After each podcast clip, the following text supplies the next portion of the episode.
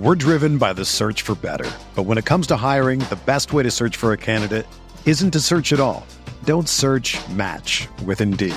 Indeed is your matching and hiring platform with over 350 million global monthly visitors, according to Indeed data, and a matching engine that helps you find quality candidates fast. Ditch the busy work. Use Indeed for scheduling, screening, and messaging so you can connect with candidates faster. Leveraging over 140 million qualifications and preferences every day, Indeed's matching engine is constantly learning from your preferences, so the more you use Indeed, the better it gets.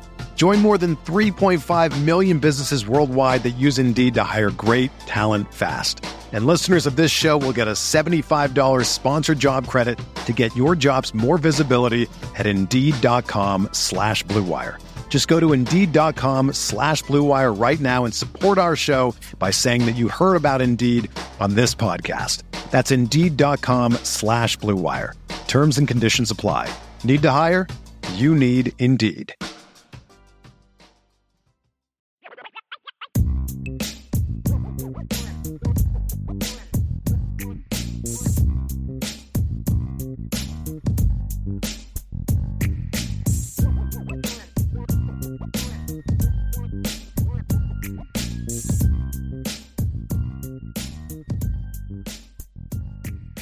And we are back, Irish Breakdown Nation, IB Nation. Welcome back to the Irish Breakdown Podcast. It is Thursday, December 1st. We have turned over another month, Ryan. Man, I got to tell you, we're getting pretty close to the date when I first offered you the job and you accepted.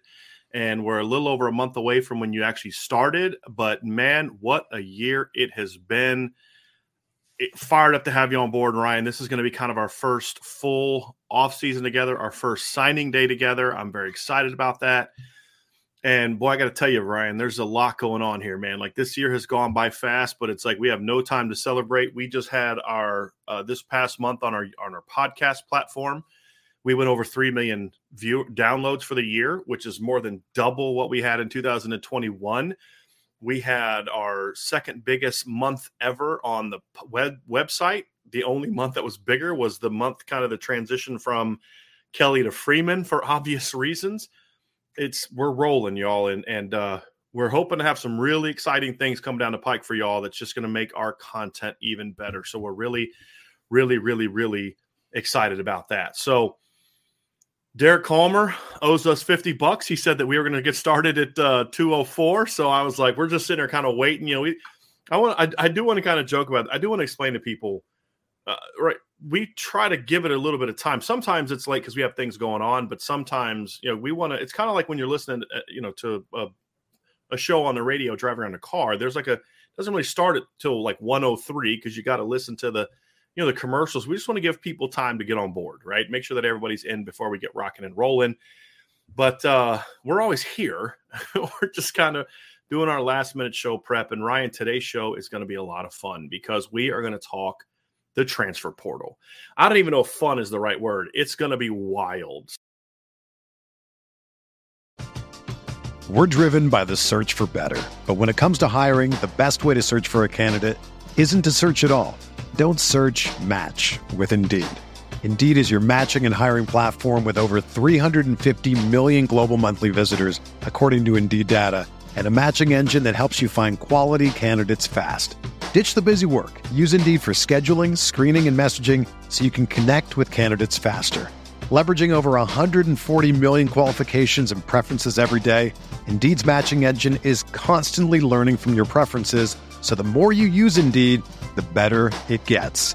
Join more than 3.5 million businesses worldwide that use Indeed to hire great talent fast. And listeners of this show will get a $75 sponsored job credit to get your jobs more visibility at Indeed.com slash BlueWire. Just go to Indeed.com slash BlueWire right now and support our show by saying that you heard about Indeed on this podcast. That's Indeed.com slash BlueWire. Terms and conditions apply. Need to hire? You need Indeed. Whether you're a world class athlete or a podcaster like me, we all understand the importance of mental and physical well being and proper recovery for top notch performance. That's why I'm excited that Unifyd Healing is sponsoring podcasts on the Blue Wire Network. Unifyd Healing is a new and super innovative global network of wellness centers powered by Energy Enhancement System, or EE System. If you haven't heard of the EE System yet, then you'll want to listen up. This technology promotes wellness, deep relaxation, purification, and rejuvenation. Wherever you are across the globe, access to a center is easy and affordable. Interested in experiencing the EE System technology for yourself? Go to unifydhealing.com slash bluewire to learn more and find a center near you. That's unified, U-N-I-F-Y-D, healing.com slash bluewire. No material or testimonials on the Unifyd Healing website are intended to be viewed as medical advice or a substitute for professional medical advice, diagnosis, or treatment. Always seek the advice of your physician or other qualified healthcare provider with any questions you may have regarding a medical condition or treatment and before undertaking a new healthcare regimen, including EE system we're going to dive into the portal and we're going to discuss i'm going to do something that i originally didn't plan on doing just because stuff is kind of already out there mm-hmm. and what i had said at the beginning was i wasn't going to really talk about players that aren't in the portal but at quarterback there's just so much out there that that's just kind of known that it's like i'm not putting anybody on blast i'm not ruining a kid's moment I'm t- it's already out there so we're going to mm-hmm. talk about all that what we're going to do today is we're going to begin by looking at notre dame's transfer needs the positions that we could see Notre Dame looking, the positions that we would look if we were in Notre Dame shoes. And then we'll dive into the quarterback portal. We will talk about guys that are in the portal now that we like. Uh, some maybe we don't like a lot. Some that we're kind of in, you know, that we have difference of opinions on. And then we'll tell you kind of where we think, you know, no, where where our intel is telling us maybe Notre Dame is looking right now. And then we'll talk about some other kids that are going to be uh, potentially jumping in the portal here soon because after championship week, it is going to get wild. There's going to be some names jumping the portal. You're like, what? Why is that guy jumping in the portal? So it's going to be wild. And so that's what we're going to discuss today, Ryan. But I, I got to admit, it's fun and it's entertaining, or it's entertaining, but I absolutely hate, hate that this is what college football's turned into. I, I hate it it's free agency now, Brian. I mean, it's like we're covering NFL football. Like this is literally what no, it is. because in NFL football, you have contracts you have to honor. Well, that's the difference. It's fair. That's you sign fair. a four-year contract. You actually have to earn, you know, honor that four-year contract. Sure. You don't get to leave the first time your feelings get hurt or somebody else makes you a better offer. That's called tampering, and it yes. and it gets significant punishment in the NFL. And college is just like whatever it's so funny. I, I, remember yesterday on the message board, you sign up at boards.irishbreakdown.com. I put a uh, just a portal name to know that I know that Notre Dame's going to have some interest in. And of course, Brian, the first thing someone asks is like, are they allowed to reach out to guys already? I'm just like, look. well, it's he, technically that player's a a a graduate. Yes, already yes. graduated from college. Yeah. So his situation is a little bit different. But sure. to your point, it doesn't matter anymore. It, has been it, happening for weeks for yeah. most of these kids and months for for some, I'm sure. But it's it's a weird off season, Brian, because especially quarterback, we know how we know how important that position is, and I know we're going to get into that heavy in this show. But there's a lot of mixed emotions in this off season right now because it's mm-hmm. it's chaos, right? Like I would just call it chaos. It feels chaotic. It feels like it's moving fast because there's a lot of moving parts. I mean, it was like two. It was like last week, maybe Monday or Tuesday. There was already 1,500 players that had entered the transfer portal. It's just wild to just try to keep track of everything, you know. And then you add into the fact of like, there's also some anxiousness because Notre Dame is going to be active in mm-hmm. at quarterback and a couple other spots. So, of course, we're maintaining our due diligence to try to figure out, you know, who's a potential target, who makes sense, who would fit, who's a graduate, all those type of things on the back end. So not only is there chaos, there's also anxiousness on our end. And then it's also like hysteria, too, is another word that I would kind of throw out there. It's just like because some of the names that we're already hearing that may enter the portal, it's just like, really? Why? Why, would right. Why? do that? right. Why? And, and, then you find out, oh, NIL. That's yes. why and it is gonna yeah. it's gonna flip the landscape upside down on its head for a couple days, man. Like I, yeah. folks out there, I know we have 413 people live with us live right now, and I would say this: it is going to wow, we just jumped up a lot in like yeah. a second there. That was fantastic. But it's for people that are listening to us live right now. I'm telling you right now, in a couple weeks, there is a couple players that are going to be hitting the portal that are going to make you your jaw drop instantly. Right. Like this is going to be I said this the other day, Brian, and I fully believe it. this is going to be the wildest offseason that we have seen to date because now NIL is out there in the open, right? Like it's it's got out there last year, but like this year, people I think have a better understanding of how to take advantage of it, how to get around the rules, do all that type of stuff, mm-hmm. right? So you have NL tied in with the transfer and portal. Ryan, some aren't trying to get around the rules. Some are just blatantly doing it because they know the NCAA will do nothing about it. Sure, nothing. Sure. And other schools can't narc on them because they're doing it. Like that's the thing. It's like because now they're forced to do it. If we don't do it, then we're going to be left standing like out in the cold with no, you know, all by ourselves. I mean, it, it's it's disgusting, and yeah. it's uh, but it's the it's the reality of what football's yeah. turned into because the adults in the room refuse to do anything about it, and they're the ones that created this mess to begin with because they're cowards who never cared about kids, and their lack of caring about kids and their lack of respect for the game and their mm-hmm. obsession with money only, money only, money only has put them in this corner. They did it yeah. to themselves. Mm-hmm. And the people that were, you know, that were supposed to be stewards of the game are the ones that are destroying the game, in my opinion. And I have nothing wrong. I have no problem with there needing to be an expanded transfer operation. We've talked about that. I hated the old system, mm-hmm. but the new system is worse. And then when you combine it with a completely unfettered, unregulated NIL situation, it's just made college football really dirty. And it's always been yeah. dirty, but at least teams had to keep their dirtiness under the table. Mm-hmm. Now it's just out in the open and being flaunted. And I don't think that's good for kids. I don't think that's good for the game. I, I don't think that's good for anybody, but that's the reality we live in. And we're not going to spend mm-hmm. the whole show talking about that, right? If you have a last comment, you can make it. But yeah. it, it is what it is. I applaud the Notre Dame coaching staff for saying we can't avoid it, we can't mm-hmm. ignore it. We have to embrace it in the way that best works for our institution. And so far, that's what Notre Dame is doing. Now, they are limited relative to what they can do with other schools. There's going to be some big name guys jumping in the portal. People like, oh, why doesn't Notre Dame go after that guy? Because the only reason that kid who had the production he had this year is in the portal is because somebody's paying him. And Notre right. Dame's not going to do that. And you can complain about it and cry about it and say that they should. That's all fine. You're allowed to have that opinion, but they're not. Mm-hmm. They're not. They're not going to use it as a now. They'll tell a kid, "Hey, look, here's what kids on our team are getting," but they're not going to put a package together to entice a kid to come. And honestly, I'm okay with that. I, I really am okay with that. Yeah. Well, I, I was just going to say, Brian. The last note was I talked to a director of player personnel at a group of five school yesterday that I'm pretty good friends with, and we were talking about the transfer portal a little bit, and basically his remarks were exactly what you just said they're forced to play the game now, right? And it's he's at a group of five school. It's not like they have a bunch of money to throw around, right? In the NIL side of everything, but it's unfortunate that and I could tell just kind of talking to him that he hates it, you know, like the landscape has been forced upon a lot of people. But unfortunately, with how the game is right now and how the NCAA, you know, isn't doing anything to have restrictions of any of any sort, these teams, all these programs need to do it, need to play to this landscape in order to survive, in order to do well, in order to keep to maintain their roster construction. So it is unfortunate in a lot of ways, but you know, obviously we're gonna Notre Dame is gonna acquire some good talent this offseason, which will be the exciting part. But to your point, it is a mess and it's not going to get better anytime soon. Yeah. So Ryan, let's dive into the portal, man. Let's talk about this. Let's talk about where Notre Dame has needs, and and you know we'll we we can sort of begin by reminding people that Notre Dame's primary objective when it comes to building their roster, from what we see, from what we talk to, the things that we hear talking to sources, they are going to be a high school driven program. They are.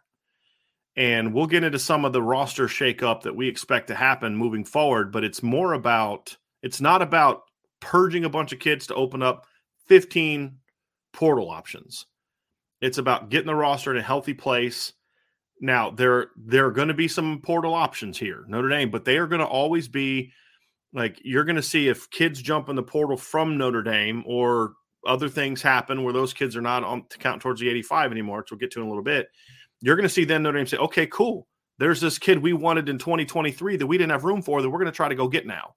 There's that gives us, oh, snap, that gives us extra room next year in 2024, which is also why you're going to see Notre Dame more focused on the grad transfer portal at most positions as opposed to the undergrad portal because you're getting those stop gaps and then you can still use that scholarship for the 2024 class.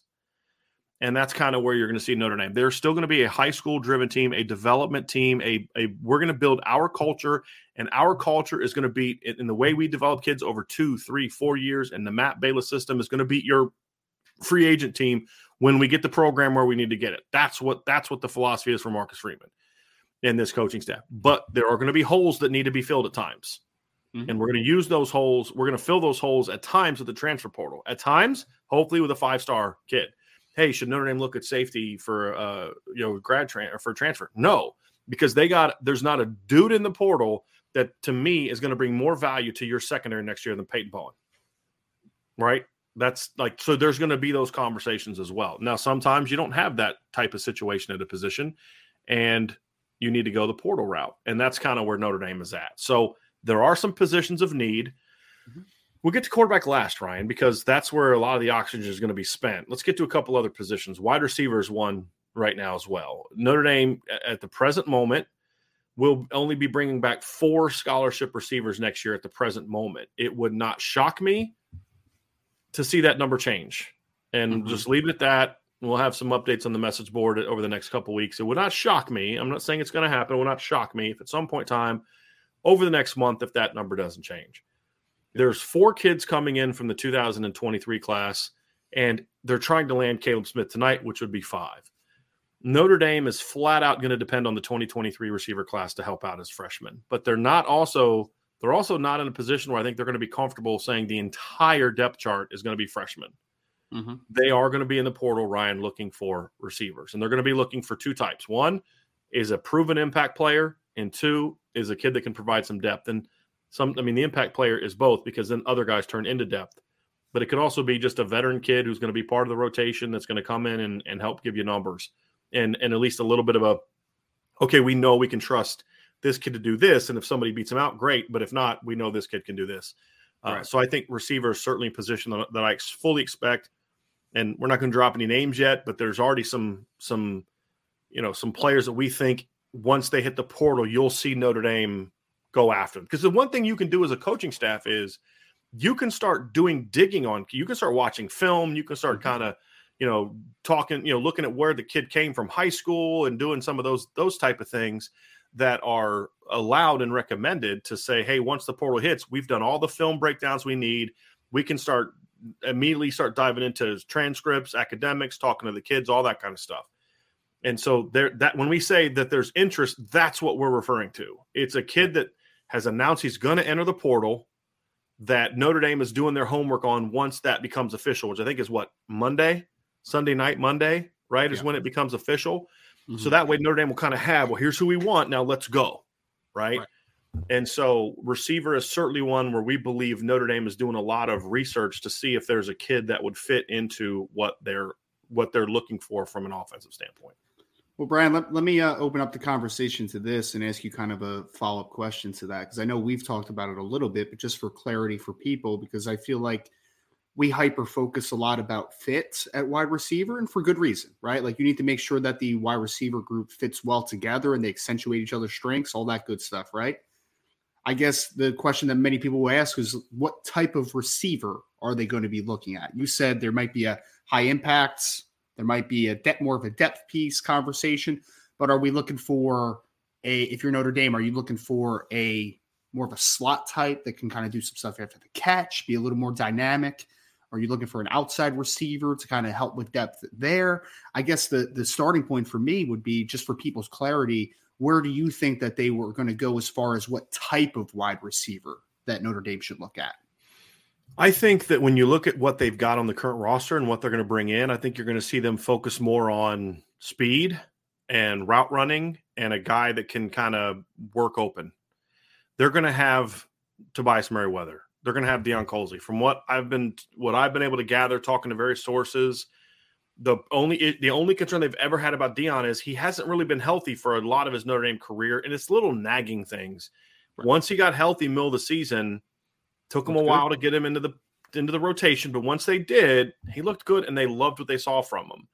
You know, some of the questions that maybe they had were answered, and he stepped up. And Deion was faced with a with basically an option middle of the year, an internal option.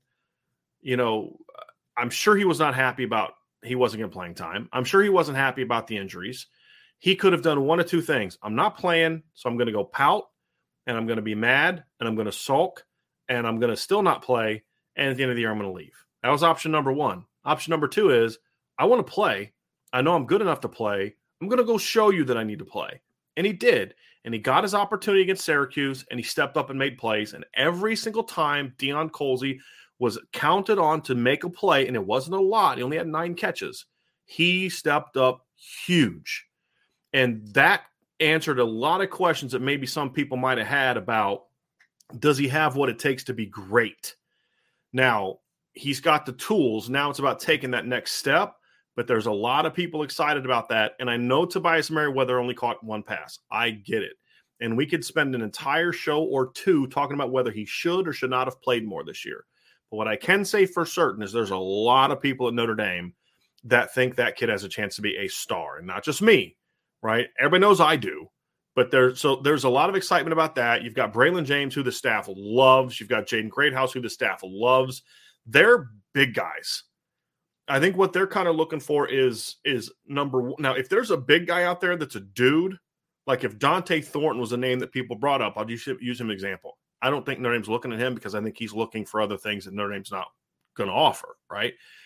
If Dont'e Thornton called up Notre Dame and said, "Hey, I'm interested," I think they would certainly look at him because he's talented and they want talent, and he would fit what they do with the X and the boundary.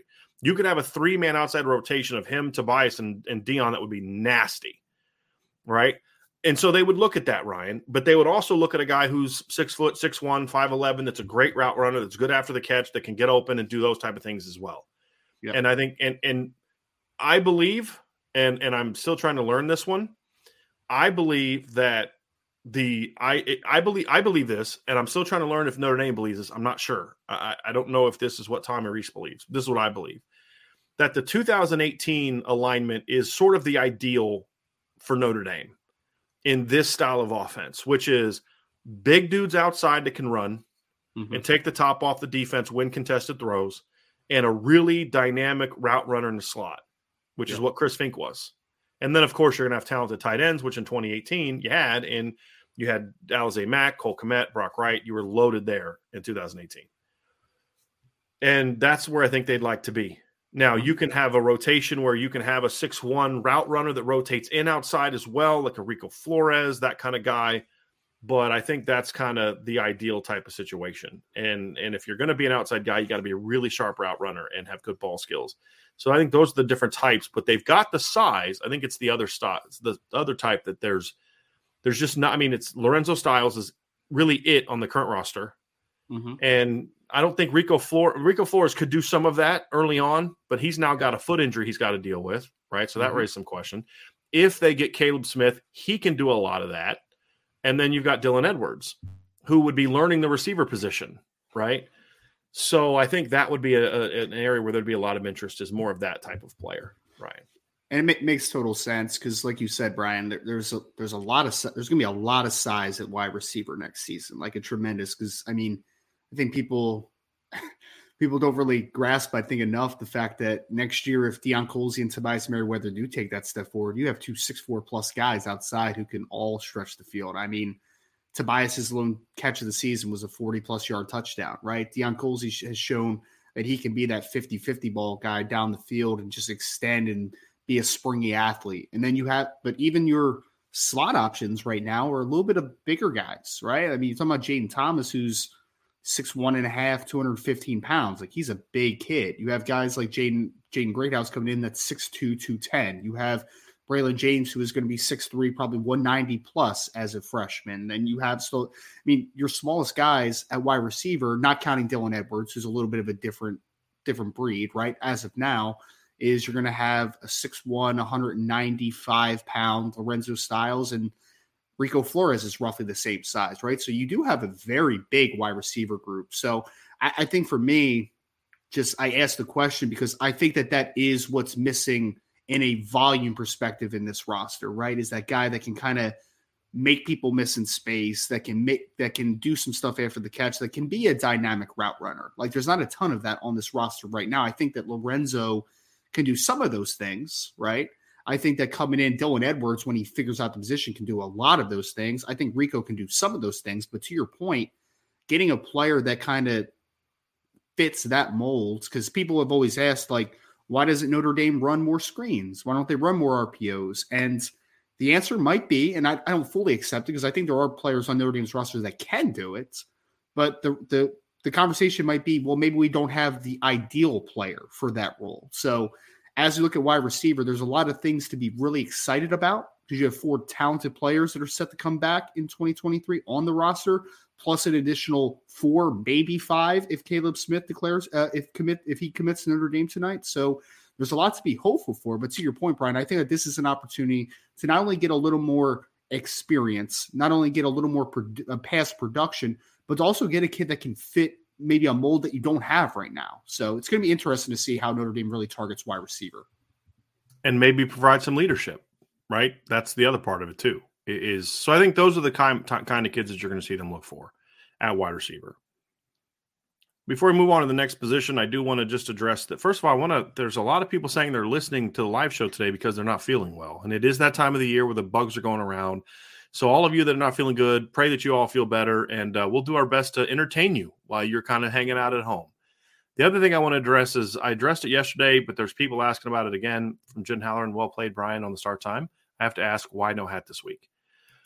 Uh, I explained a little bit yesterday, uh, and for those who didn't hear it yesterday, I completely understand because our shows are pretty long. I have been dealing with a really just bad migraines all week, and so my head is kind of throbbing. And when I put hats on, um, it really hurts and it's just very uncomfortable. And so that's why. Now I'm powering through the show because I love doing the show and I didn't want to miss shows this week because it's going to be a big week. But uh, that's why I have not been wearing a hat to, uh, this week. I will get back to wearing hats. I promise. I love wearing hats. Ryan knows this. Uh, but at least this week, Ryan, I can put to, to bed the rumors that some people said that I wore a hat because I was bald or balding. I'm not. I have a nice head of hair little getting a little bit gray here, you know, but yeah. no, I have I have plenty of hair. I just I love wearing hats. I was a baseball player growing up, and I just I've always been a like I've told you this, Ryan. If I was a perfect world, I could live somewhere where I could wear jeans, hoodie, and a hat seventy five percent of the year. I'd be a happy guy. So I just wanted to make sure that's clear again, so we can kind of all move on from. And, and, and if anybody's wondering about me, I got a haircut last week, so I'd like to you know he show wants to, Yeah, bit, as much so. as you pay for that haircut, you better show it off a little bit, man. Jeez, this, 20, this is a twenty one dollar haircut, my friend. Yeah, this was a this was a five minute haircut. It didn't cost me anything except five minutes of my own time. So uh, I, guess, I, guess, I need to move to South Bend and then get my personal barber Bryan Driskell. Then yeah, you don't want to do that. You want to do that. you can you can save money on that, buddy. You can just I mean you can move to South Bend if you want. It's definitely cheaper to live here, but uh, I don't think your parents and family would like that too much. Right, I think another because I want to kind of dive back into the the football part of that, if you don't mind. Yep the other position I think that that I personally think Notre Dame will and should look at is defensive line. Now we had a bit of an interesting conversation yesterday. I do know that Notre Dame is going to have their eye out for an edge player, but I mm-hmm. really believe that Notre Dame needs an interior player that can come in and play now. Mm-hmm. I think there's good talent coming back, uh, but it's I don't know if there's a a true difference maker I don't know if the depth is in, uh, where you want to be to where if you lose a guy, you're okay. There's some bodies there that are got some. T- Howard Cross obviously had a very good season for Notre Dame this year. I mean, I would argue was their best defensive tackle for most of the year when you consider that Jayson Ademilola was banged up and missed some time. I mean, you know, Jason was the flashiest. Howard was the most steady because he was on the field more often. He did miss one game as well, but he was very steady. Uh, you know, case could be made that he was he was there. I think that you're going to lose Jayson Ademilola. You've already lost Jacob Lacey, who was expected to be a, a key part of the rotation last next year.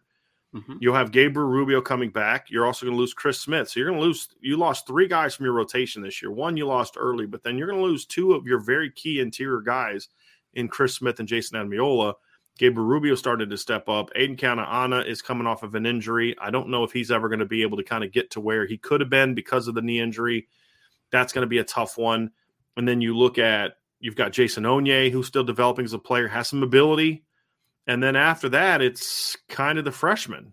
I mean, I, you know, maybe you could move Riley Mills inside. Maybe you could move, you know, Alexander Ehrensberger inside. But you know, Ryan, unless I'm unless I'm forgetting somebody, and I don't think that I am, I mean, the rest of your depth chart is going to be the freshmen, and I don't know if yeah. that's necessarily where you want to do it. And the other thing too is I don't know if a lot of the guys that that we just mentioned are necessarily in position where they're going to be playmakers. And now there's a name out there that we won't mention on the show, but it's on the message board uh, just because we've been asked to kind of, they don't really want it discussed a whole lot right now. The people involved don't want it discussed a lot right now. But I believe that that is a legitimate option. Mm-hmm. And it's an interior guy. So I thought was very important. I was very happy to hear that because I there was a lot of discuss that edge would be the the folk the position that's focused on. Oh, Diamond Hinish is another guy that I thought. Now that's someone who I've heard some really good things about from sources close to the program. Like this kid is way better than Kurt was as a freshman. The only reason he didn't play as a freshman, Kurt did, is because there was no depth when Kurt was a freshman. Him and Myron had to play as freshmen because there was mm-hmm. nobody else. But uh, he's another guy. But just the numbers overall are a little thin. And then, of course, you're going to lose Howard Cross after next year. So I think inside to me is the more important. I'd rather go with a, a proven veteran interior guy that can be a playmaker and then mm-hmm. trust that the edge young edge players kind of develop if as opposed to only an edge player and no one inside if those are now the ideally you'd kind of like to do both mm-hmm. you know get a get a good veteran edge player that can come in and and if josh burnham and Aiden Gobaira aren't ready to take over full-time roles he can and then they can step into rotational roles and play and then they can take over as full time guys as redshirt sophomores in 2024. I think that's the ideal for me. Ryan is an edge guy, a Viper type that can come in and be either start or be part of a rotation and help, and an interior guy. But if I have to take one that's got to be impactful, I'd rather take an impactful interior guy. I think that's yeah. the bigger need. And you put that guy next to to Howard Cross with with Ro- Gabriel Rubio working into the rotation and Jason Onye working into the rotation, possibly Donovan Hinish, maybe one of the freshmen. I start feeling really good about the interior of Notre Dame's defensive line next year. Ryan, what say you? Well, and I would say this too, Brian. Last offseason, you got a you found a pretty nice contributor in Chris Smith. You know, he did a nice job for what the expectations were and and kind of what people had thought of what his impact would be. Even myself, like I thought he played some pretty good football. But the difference from last year to this year now on the interior is last year you had Jayson Ademilola coming back, right? You had Howard Cross coming back. You knew those guys were going to be good. You needed some guys behind them to step up, which you know we did see in sprinkles with like Gabriel Rubio. I thought did some nice stuff, obviously in a backup role, but this year you have to replace a starter. Jayson Ademilola is not going to be back, so there is some question. You know, there is a lack of experience from a definitely from a starting perspective, but just from a playing playing experience perspective in general. There's still talent, sure. But I think the other thing too, Brian, is that there's not a ton of size at defensive tackle right now for Notre Dame because you lost Chris Smith, who was your lone 300 plus pounder that is a consistent player on the interior, right? You have Howard Cross coming back, who's 270 pounds. You lose Jayson Ademilola, who also wasn't the biggest guy in the world, but he was still 280 plus pounds himself. Mm-hmm. So you don't really have a ton of size outside of Gabriel Rubio, who's 290 something pounds. Unless Aidan Keanaaina can step up, but he's had he's been injured a lot of his Notre Dame right. career, and you well, can't assume he's going to all of a sudden be healthy and break out. To your exactly. point, right? I'm I'm, yeah. I'm, backing up your your your point on that. No, absolutely, and I mean if Jason Onye takes a nice step, then maybe he provides some of that bigger size. And but he's more he's more Jayson Ademilola style of play wise than he right. is. He's not Gabriel Rubio or Chris Smith. Exactly. He's a he, he'd be a guy that you want as a penetrator, a disruptor, a playmaker kind of thing. Yeah. Same with with Donovan Hinish. Donovan Hinish is different than his brother. Mm-hmm. He's going to be more of a Jayson Ademilola type as opposed to a Howard Cross, Jayson Ademilola type, penetrator, disruptor, that kind of thing. Then he is going to be a space eater. Right. And and so and, and let, let's be honest about something, Ryan. Mm-hmm. The way that Al Golden ran his defense this year, he's going to need a nose that can eat up space. I don't like it. I didn't like how he used them, but that's the reality of it. So as long as he's going to be the defensive coordinator, they're going to need a guy that can bring some mass up the middle. That's which is the reality. Which is why if you go sign up at the boards.irishbreakdown.com, we threw out a pretty interesting name up there because he is a guy that has some size and some versatility. And I know there's substantial interest from his side of things as well. And it's actually a guy that I – have a little bit of a relationship with. So if Notre Dame is able to land that guy, I'll give you all the insight that you wanted to that conversation. But I think that that is an important position. I've always been on for the Viper side of things, Brian. I've always been on the the side of for me, pass rush and the edge position is just so important, right? That I am so excited about what Joshua Burnham can bring. I'm so excited about what Aiden Gobaira can bring. I'm so excited what Jordan Botelho can bring. I think that those guys could be a really nice tandem at Viper. But what I also think that they need to do, you can never have good, enough good pass rushers. You can never have enough good edge rush edge players. So I do think that it's a important thing for them to bring a kid in. It doesn't have to be a kid that's this you know, glorified starter mm-hmm. stud. If you can find yeah, that guy, there, there's sure. not an Ndamukong Suh out there. Yeah, if right. and if that guy was that good, yeah, he's going pro. Exactly.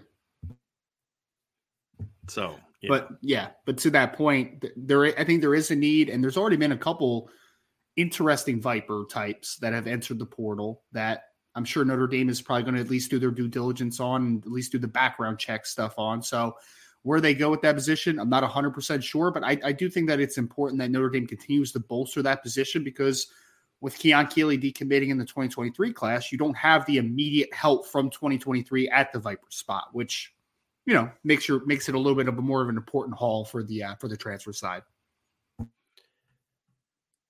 So I think Ryan defensive line we looked at. I think another. I think there could be a secondary player, especially a, a, slot corner or a safety that they may they may listen to if it comes along. But I have not heard a lot about Notre Dame necessarily focusing on that. I think there's a lot of excitement about what the cornerback depth chart's going to look like. You've obviously got Cam Hart announcing he's coming back. You're going to have Benjamin Morrison and Jaden Mickey back. If if just one, even if just one of the soft current sophomores of Ryan Barnes, Chance Tucker, and Philip Riley come back, plus you get Christian Gray and, and Micah Bell, who are, you know, Christian Gray technically and lengthwise is ready to play right now. He's very similar to Benjamin Moore, a longer, ver- he's longer than Benjamin Morrison, right? Size wise. And, and he's very, he's not as, maybe not as explosive athletically as Benjamin was on film to me, but he's very smooth, very fluid, has played some big time competition in high school. He's a kid that if you need a freshman to come in and play, you've got Clarence Lewis still so they're the depth of corners. I mean, they're straight, right? I mean, mm-hmm. what what big time corner is going to look at the depth chart at corner? Like, yeah, I want to compete with that for playing time. Hard pass, right? Safety, maybe if Brandon Joseph goes pro, maybe. But I really think that there's a lot of excitement about. I think if they were to get a safety, it'd be a depth player more so than a starter. It wouldn't be a Brandon Joseph type. It'd be more of a depth guy to protect you in case there are some injuries. That's right that's the reality. There's a lot of excitement about what Xavier Watson and Ramon Henderson can bring. And there's a lot of people around the Notre Dame program that are fully expecting this freshman class to come in and compete, like yep. for playing time slash starting jobs right now. And Peyton Bowen's one of those, but he's not the only one. No. There, there, you know. So, and then of course, with the depth of corner, if you have a need, then the Clarence Thomas or somebody like that could, or the Clarence Thomas. I'm doing it again. Clarence Lewis uh, could then move to the back end and and be a player there as well. That's personally what I would rather see than mm-hmm. necessarily getting a depth player at safety. Right. You know, bring in Peyton Bowen, bring in a Don Shuler, bring in Ben Minich. You've got Justin Walter still on the team. As far as as far as I know, you know he's still on the team. And I only say that because we just haven't heard from him. That there was no hidden meaning there to that. Hmm. You're going to be bringing back Ramon Henderson and Xavier Watts, who both still have two years of eligibility left. Yep. So and then, of course, you've got the freshmen. If they need another player to be a, a, a, a impactful member of that group, because maybe some of the freshmen are ready to play, I think you can find that at corner, in my mm-hmm. opinion. Mm-hmm. And a good ch- and and I didn't even mention Jaden Bellamy, who could oh, be yeah. a corner or a safety in this mm-hmm. defense. Mm-hmm. And I can I always forget about him, and it's it's no it's not on purpose. It's just there's just so many numbers. He's another kid that could be a safety, a cover safety, in my opinion. So and, and Ryan Barnes did some cross training stuff right. as well. Yeah, right. So, so mm-hmm. uh, as long as they don't lose too much from the current roster, uh, I, I, don't think there's a need there, Ryan. It would have mm-hmm. to be a mm-hmm. really special player, and like if I'm going to pet like my we had that answer yesterday. Who'd you rather have, Xavier Watson, Peyton Bowen, or Xavier Watson, Brandon Joseph? If I'm to say Xavier Watson, Brandon uh, and, and Peyton Bowen, which was my answer, mm-hmm. there's not a there's not to be a safety in the portal that's to be better than Brandon Joseph. So, you know, I'm just kind of saying, look, let the young kid come in and compete. And if he wins the job, and it's not a given, right? It, the premise of the question was him and Watts. Mm-hmm. He may not beat out Watts or Ramon Henderson. He may be the number three guy. He's still going to play a ton. Mm-hmm. But the point is, he's going to come in and play day one. Yeah. Don Shuler and Ben Minich are going to be hard to keep off the field in some way, somehow, year one. And I think all three of them are early enrollees, Ryan. At Correct. least Shuler and Peyton Bowen are. I'm not sure about Minich. Is Minich, Minich an early enrollee as well? okay, because I know you interviewed him. We'll have a story about him coming up here soon. Yep. So you're going to have all three of those kids on campus early. Isn't Christian Gray also an early enrollee? Yes. So yes, four your five DBs, and I don't know. I don't think Micah Bell is right. Not not, not sure I about that. I think he's going to be doing track stuff. I think, but I'm not. I'm not. He'll. he'll I'm not sure about that one. I'll have to reach mm-hmm. out and see if I get an answer on that one. But at least four of those guys are going to be on campus this spring. Brian, isn't it absurd? I don't know. If, I I don't know the answer to this, but this has to be the most kids that are planning to enroll early in a freshman class ever at Notre Dame, right? Like it is a crazy number when you think about it. I mean, just like thinking through my head, man, uh, there's only like four ish players in the 2023 class of the 25 commits that I know aren't early enrollees, right? Everyone yeah. else is kind of set for it. It's yeah. just, it's going to be a crazy, it's going to be crazy yep. in the spring, man. There's going to be a lot of competition out there. It's going to be awesome. It's yep. going to be fantastic. I can't wait. Yep. Yeah, it's going to be, uh, it's going to be very, very interesting to see how this all kind of transpires there. But that's a position that a year ago I would have probably looked at and said, hey, they're going to probably need to go to the portal over the next couple years. But man, some of these kids have really emerged quicker than possible. So I think they're, well, and I, I wasn't expecting Cam Hart to come back. That's the other thing too. Well, with, with the depth that you have at cornerback now, plus Notre Dame signing a five man class in 2023 in the secondary, I mean, Notre, I think Notre Dame did plan ahead pretty well at safety, right? Like you got three really good safeties in the 23, 2023 class. So although you're losing some depth, I don't think anybody's going to be upset with Peyton Bowen playing, yeah. or maybe a Don Shuler getting a, getting a role in the defense next yeah. year. You know what I mean? Like there's got some guys that are going to be ready to play. I think, which is going to yep. be fun, exciting, and I mean, we talked about the other day with how just talented the secondary is going to be next year. Man, like everyone is going to look the part, which is yeah, it's exciting. Yeah. I got to interject here again. Look, we love the fact that fans from other fan bases come here, but the this is a Notre Dame channel and we want you to come here and talk about with us, but we want the conversation to be about Notre Dame or the topic at hand. I say this a lot. I'm kind of tired of saying it. So it's a Notre Dame channel. Just want to remind people of that real quick. So anyway, Ryan, let's go to the other side of the ball. Yep. Right now, linebacker to me is not a position you look at as long as you keep keep everybody on the roster. Mm-hmm. I'm I'm good there. Yeah. Offensively, offensive line, I'm good. I don't think there's any need there. Tight end would be one I would want to assess the health of the current roster. Yeah. You know, what's Eli Raridon's ETA? You know, what's what's Cane Berrong's situation? Does he stay? What's Kevin Bauman's injury situation? mm-hmm. right? I think if depending on how those questions gets answered get answered would depend on whether or not I think they need to go the portal route. Even then, if they get a portal receiver and and if they're able to land Caleb Smith tonight, honestly, I wouldn't use an. You're still going to have Mitchell Evans. you're still going to have Holden Staes. You're still going to have Cooper Flanagan, who's far more ready to play as a freshman than Mitchell Evans was physically as a blocker. Yes. yes. He can come in and help you out as a freshman and you're going to have Eli Raridon back at some point, whether it's in you know August for fall camp or in September or October. You're going to get him back at some point. Mm-hmm. You're going to be fine at tight end, even without Michael Mayer. I don't think you need a six tight end when you're going to be that loaded at receiver. I think you're just uh, uh look. I know Tom Rees loves 12 personnel. The the a a Holden Staes, uh, Mitchell Evans, Cooper Flanagan, and once Eli Raridon comes back and and if you have Cane Berrong, you know, Kevin Bout, there's plenty of options for you to still do tons of 12 personnel and some 13 personnel. But you're going to have a better roster to do more 11 personnel next year, too. You're going to have more personnel to be more 20. I would love to see an emphasis for Tom Rees this offseason to be mix up your personnel even more than we saw this year and and and be use 11 personnel a little bit better. And I think if Deion Colzie and Tobias Merriweather, Merriweather really step up this year, yep. on the outside. That could force Jayden Thomas inside.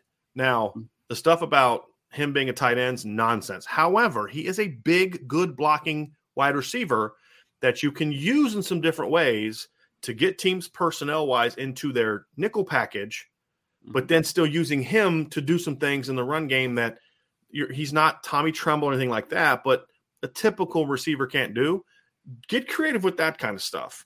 Yep. So that's why I would say use your resources elsewhere, especially if you're looking to add two tight ends in the 2020-24 class, which they are at this point in time because they're they've already got Jack Larsen. They're trying to add Carter Nelson. I would not go the portal route at tight end. Me personally, I've not heard mm-hmm. that Notre Dame is looking at the tight end. We're just kind of going position by position, giving our opinions on whether right. Notre Dame should or shouldn't go there.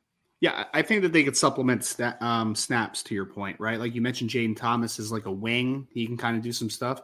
Jaden Greathouse can do some of those same things, Brian. Like he's another kid that's 6'2, 210 pounds, and he's a dominant blocker on the high school level. So you can get those guys involved in the run game to again, it's not exactly the 12 personnel you're used to, but it still works just as much. And I would argue that it gives you more versatility as far as the variety, I should say, as far as what you can do in the passing game with guys like Jayden Thomas and maybe a Jaden Greathouse early on. So it's going to be interesting. I agree, but I do think that there's it's going to be I'm going to be intrigued to see how Tommy Rees foundationally kind of attacks the tight end position next year because I feel like if this offseason if Eli Raridon was fully healthy, there was a guarantee that he was ready for game 1, all that good stuff, and maybe he will be, who knows? I don't I don't know what the timetable is. But if he was, you know, fully healthy and Cane Berrong was good to go, which you know I know he's back healthy now, and and you had a little more. Kevin Bauman wasn't banged up, maybe the health was in a better spot. That you might look at it and say, "Hey, you know, we'll we'll, we'll figure it out. We'll be fine at tight end." But now that they the health is a question mark, seeing guys like Jayden Thomas and Jane, uh, excuse me, Jaden Greathouse, I think those guys present matchup problems and you can do still do your stuff, your slide routes out of that, and different things in the run game, and spread, and you know, kind of shift out to a different spread looks. There's there's a lot that you can do with those types of receivers. So I agree. I don't think it's a, I don't think it's a massive need. You just really need this offseason guys like Holden Staes to really step up. Those younger guys, Cooper Flanagan to come in because I know he's also an early enrollee, so he's going to get an opportunity to come in and you know see what he can do in the run game. So I think there's options there. It's just about maximizing player strengths, I think is my biggest thing I want to see this offseason. Running back, not a need. Not a need. But I but I just saw an Iowa running back in yeah. the portal, Brian. So we can just transition right past running back and uh, move on to quarterback. That's the position where that's the position where Notre Dame's going to obviously be involved. And that's a position where it's it's going to create a lot of the attention, and understandably so. And there's going to be some kids jumping in the portal. We believe, based on the intel we've gathered from all of our different resources, that once the championship games are over, it's going to be wild, potentially wild. Now, there's also a chance that deals get made or pushed, and certain schools make what they need to do to keep guys. We saw a report today, Ryan, that you sent me that uh, that Tyler Van Dyke, a player from Miami, who I was definitely on my radar uh, as a, a, potential portal guy, had announced that he was going to stay at. Uh, you know, sources have said that he's going to stay in Miami because he got a new NIL deal. So that jockeying is already kind of going on, oh, yeah. which is to me a, a, just again, just freaking ridiculous. But so that's a guy that you know would have been on my radar. There's there's going to be some other guys that that happens with Ryan that we're hearing right now are guys that um, Notre Dame wouldn't really with a lot of those wouldn't really necessarily be in that conversation. So right. let's look at some guys that number one we that are on the portal, and we'll kind of mm-hmm. go bottom to top and kind of give our opinions on on them as players and, and the fit at Notre Dame and, and what we've heard about if there is an interest on Notre Dame's part. And we'll begin with a kid that's in the portal from Georgia Tech, Jeff Sims mm-hmm. who has entered the dra- the transfer portal. He's a guy that's a very popular name in Notre Dame circles for some reason. I'm not quite sure what the connect. I'm not saying this in the critical of his talent, but like I don't know why he's the name that initially attracted so much discussion. May other than maybe he was first, but he's obviously a name that a lot of people are are in, intrigued by. Ryan, um, big arm, athletic, not a fit at Notre Dame. Uh, and and from talking to sources, I don't see Notre Dame I don't see Notre Dame making any kind of move in that direction for Jeff Sims. I do not see that happening once the portal opens up. Yeah, I mean, he was an interesting player to me early on because I, I get, I think that sometimes you try to overcorrect things, right? You're like looking at and you're like, oh, this quarterback position needs kind of an injection of more talent, right? So then your mind goes to, well, who's the most talented guy out there, right? And I think that might be Jeff Sims if we're talking about just pure arm strength and athleticism. The kid's a really talented kid, there's no doubt. Mm-hmm. But I agree with you 100% in the sense that I do not think he fits the system that Notre Dame wants to run. No argument there at all. And, you know, we've heard some things that might be behind the scenes that may also make it a great fit overall. So it makes sense that yeah. Notre Dame would not be a suitor. I think in the right system with the right coaching staff, Jeff right. Sims could be a really dynamic football player. Just unfortunately, the fit doesn't make sense for Notre Dame, so yeah. it's not going to be a thing. But he's he's obviously very talented, and I don't even think it's unfortunate for me. I mean, and you and I have a difference of opinion on him. I I feel like if I was looking at it from an NFL draft standpoint, I would probably like him more because there are tools there. I just have never felt he's been a good college quarterback, and at some point in time, the tools have to turn into production, and we've never seen that from him. You know, you know, again, tools, yes, and you can say, oh, he didn't have players around him. Their talent doesn't lack bums. I mean, their their their roster isn't like full of bums. It doesn't lack ability. It's not loaded by any stretch, but it's not like a bunch of bums. I mean, he had Jahmyr Gibbs the year before. But if you look at the production, I mean, he's a guy that's that's barely been a 60% passer one year. He's been sub 60 every other year. Part of that's the talent. But he's also a kid that's thrown 25 inter 20 hold on a second, 23 see it's at 17 20 23 interceptions in 25 games mm-hmm. right? And so to me, the the the tools are not would not be worth it to Notre Dame. In Notre Dame's instance, even if the system fit, Ryan, for me, I'm throwing this out there for you to respond to, mm-hmm. even if the system fit for me, I still would not go that direction because you're still projecting too much. We haven't seen the production. Now, there's another kid that we're going to project a little bit too, right? So but just to me, the difference is one kid's projection is because just of a lack of opportunity. With Jeff Sims, it's been a lot of opportunity, just not a lot of good play. And I don't think Notre Dame could take a chance on a high upside kid like that because if you are, you've got a kid on your roster that already fits that mold, and it's number mm-hmm. 12 right? And so that's my thing is I just and he's been a guy that's had a hard time playing staying healthy because of his style of play. Mm-hmm. So that would be a lot of the um the the uh, concern that I would have, even if the fit was there for Notre Dame. You know what right. I mean? Yeah. So thoughts? I mean, it makes sense, and I wouldn't push back. It's they're all reasonable. They're all all reasonable things to take into account that don't make Jeff Sims a good fit. Not pushing back at that at all. I ultimately would like to think that a coaching staff could get the most out of Jeff Sims, but again, maybe this isn't the right situation. Mm-hmm. He's a kid that has multiple years of eligibility, though, so it doesn't necessarily mean that 2023 has to be the end all be all. But I mean, again, if you are looking for more of a floor versus a ceiling conversation, I know there's a couple players that have decent ceilings that we're going to talk about, but maybe substantially higher floors. I totally get that because Tyler Buchner is a player that has struggled to stay healthy, right? Mm-hmm. So that gives you some some threat there. You have a true freshman, Kenny Minchey, coming in that could play if you needed him to, but you don't want him to be forced to have to play if he's not ready, right? So you do need a little bit of a floor in this conversation, which I mm-hmm. fully. I fully re- respect that. And if you're looking for more of the floor play, Jeff Sims is not your guy. I totally get right. that because there's there's injuries, like you said, there's been uneven play. I think that a lot of it has been situationally dictated as far as some of the a lot of the inconsistencies that he's had. If I'm being completely transparent there, I don't think that there's been a great situation. I don't think it was a great coaching staff. I think that there was a lot going against him, but I agree with you, and we I've come around to this after my initial thoughts about Jeff Sims is that I don't think he's a good fit at Notre Dame. Mm-hmm. I don't for a variety of reasons. I I do hope though, and I said this already, but I just want to reiterate it I think in the right in the right situation, I think Jeff Sims could be very successful. So sure. hopefully he finds it. It's just not going to be at South Bend. Yeah.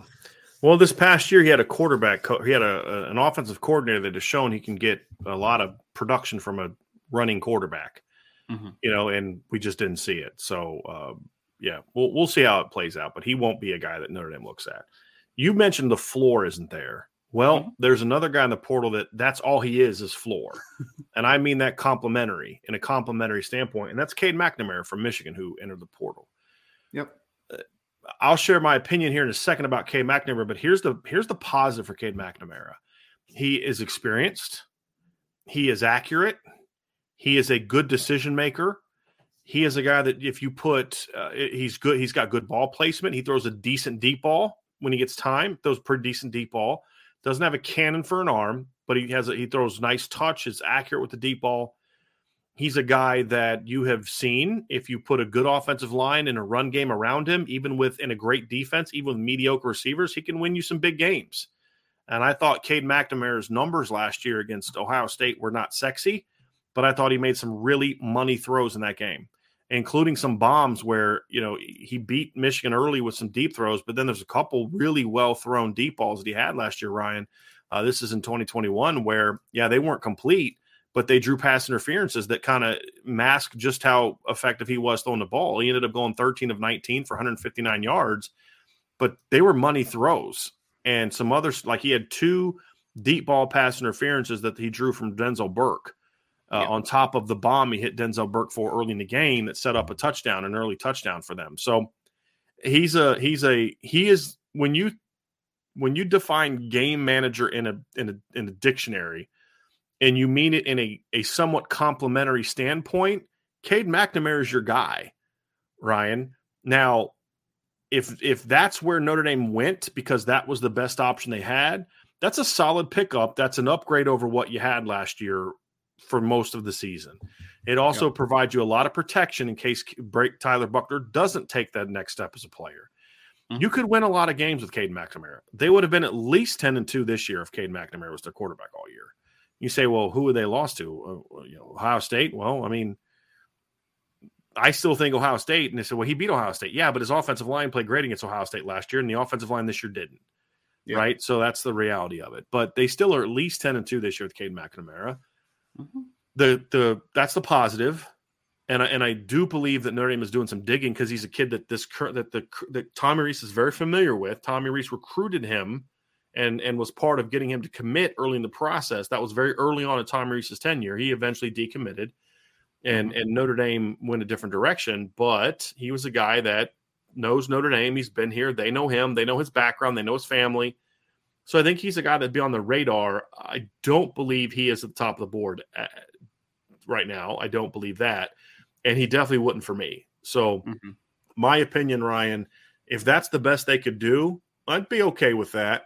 Right. But I hope that they can do a little better because the problem is Cade McNamara is not a guy that's going to put a team on his shoulders and make plays. Right. And I'm not talking about putting a team on his shoulders like a Trevor Lawrence. I just mean like a a John Wolford from Wake Forest a few years ago. A mm-hmm. guy that can run around and make some plays when things are breaking down, and and that's just not Cade's game. Mm-hmm. I do think in the right offense he could be better than he was in Michigan because he's got a little he's got a little bit of a gunslinger to him. So um, I, I do I do like that. I do see that. I yeah. do see value in that. Mm-hmm. So that's my that's my thoughts on Cade McNamara. I think he'd be a, a good option, a solid option, but yeah. not the needle, the big needle mover. He would he would guarantee you a minimum ten and two record next year. Mm-hmm. But I think it'd be hard to go twelve and zero with him as your quarterback as well. I, I think that you said it perfectly. It's it's not a needle mover for me, which is why when I first heard it, my initial reaction was, I hope that that's not the guy that they just decide on quickly and it's like, that's our guy, right? Because that would be a very different conversation, to your point, if you have, you're doing your due diligence, a couple quarterbacks aren't interested, and then the best that you can get is Cade, right? Like, that's a much different conversation. Because the positives to Cade, and this is the reason that I'm sure that Tommy liked Cade coming out of high school, right? Is that Tommy has shown that he can win with that type of guy, right? Yes. That he can he can work with that type of player. Cade McNamara is a similar but better version of Drew Pyne, in my opinion, right? They are stylistically pretty similar players. Just Cade is a better player at this time, right? He's shown that he can do the things on a more consistent basis. working off a of play action, doing stuff at checking at the line of scrimmage, throwing accurately. He can do all those things. So I agree. The floor is very high with Cade. Cade is not going to self destruct usually, right? Like he's not going to cost you a football game. He's also not really going to win you a football game, though, right? He's going to keep you on schedule. He's not going to be the reason, the dynamic reason why you win a football game. So I think that he's a good baseline. It's a good, I don't want to call, well, no, I'll call it that. It, it's a good backup option to have yeah. in case you can't land a couple other guys, right? So there could be worse things. I don't dislike Cade as a player. I think that he has a low low ceiling, which doesn't get me incredibly excited. But to your point, Brian, you can win with Cade McNamara. There's no doubt about that. He's not a bad football player. He's a good football player. It's just I do that there's a little bit of a limiting ceiling on how good he can be, obviously. How good an offense can be with him. Agree. There's another play in the portal, and that's Hudson Card from Texas.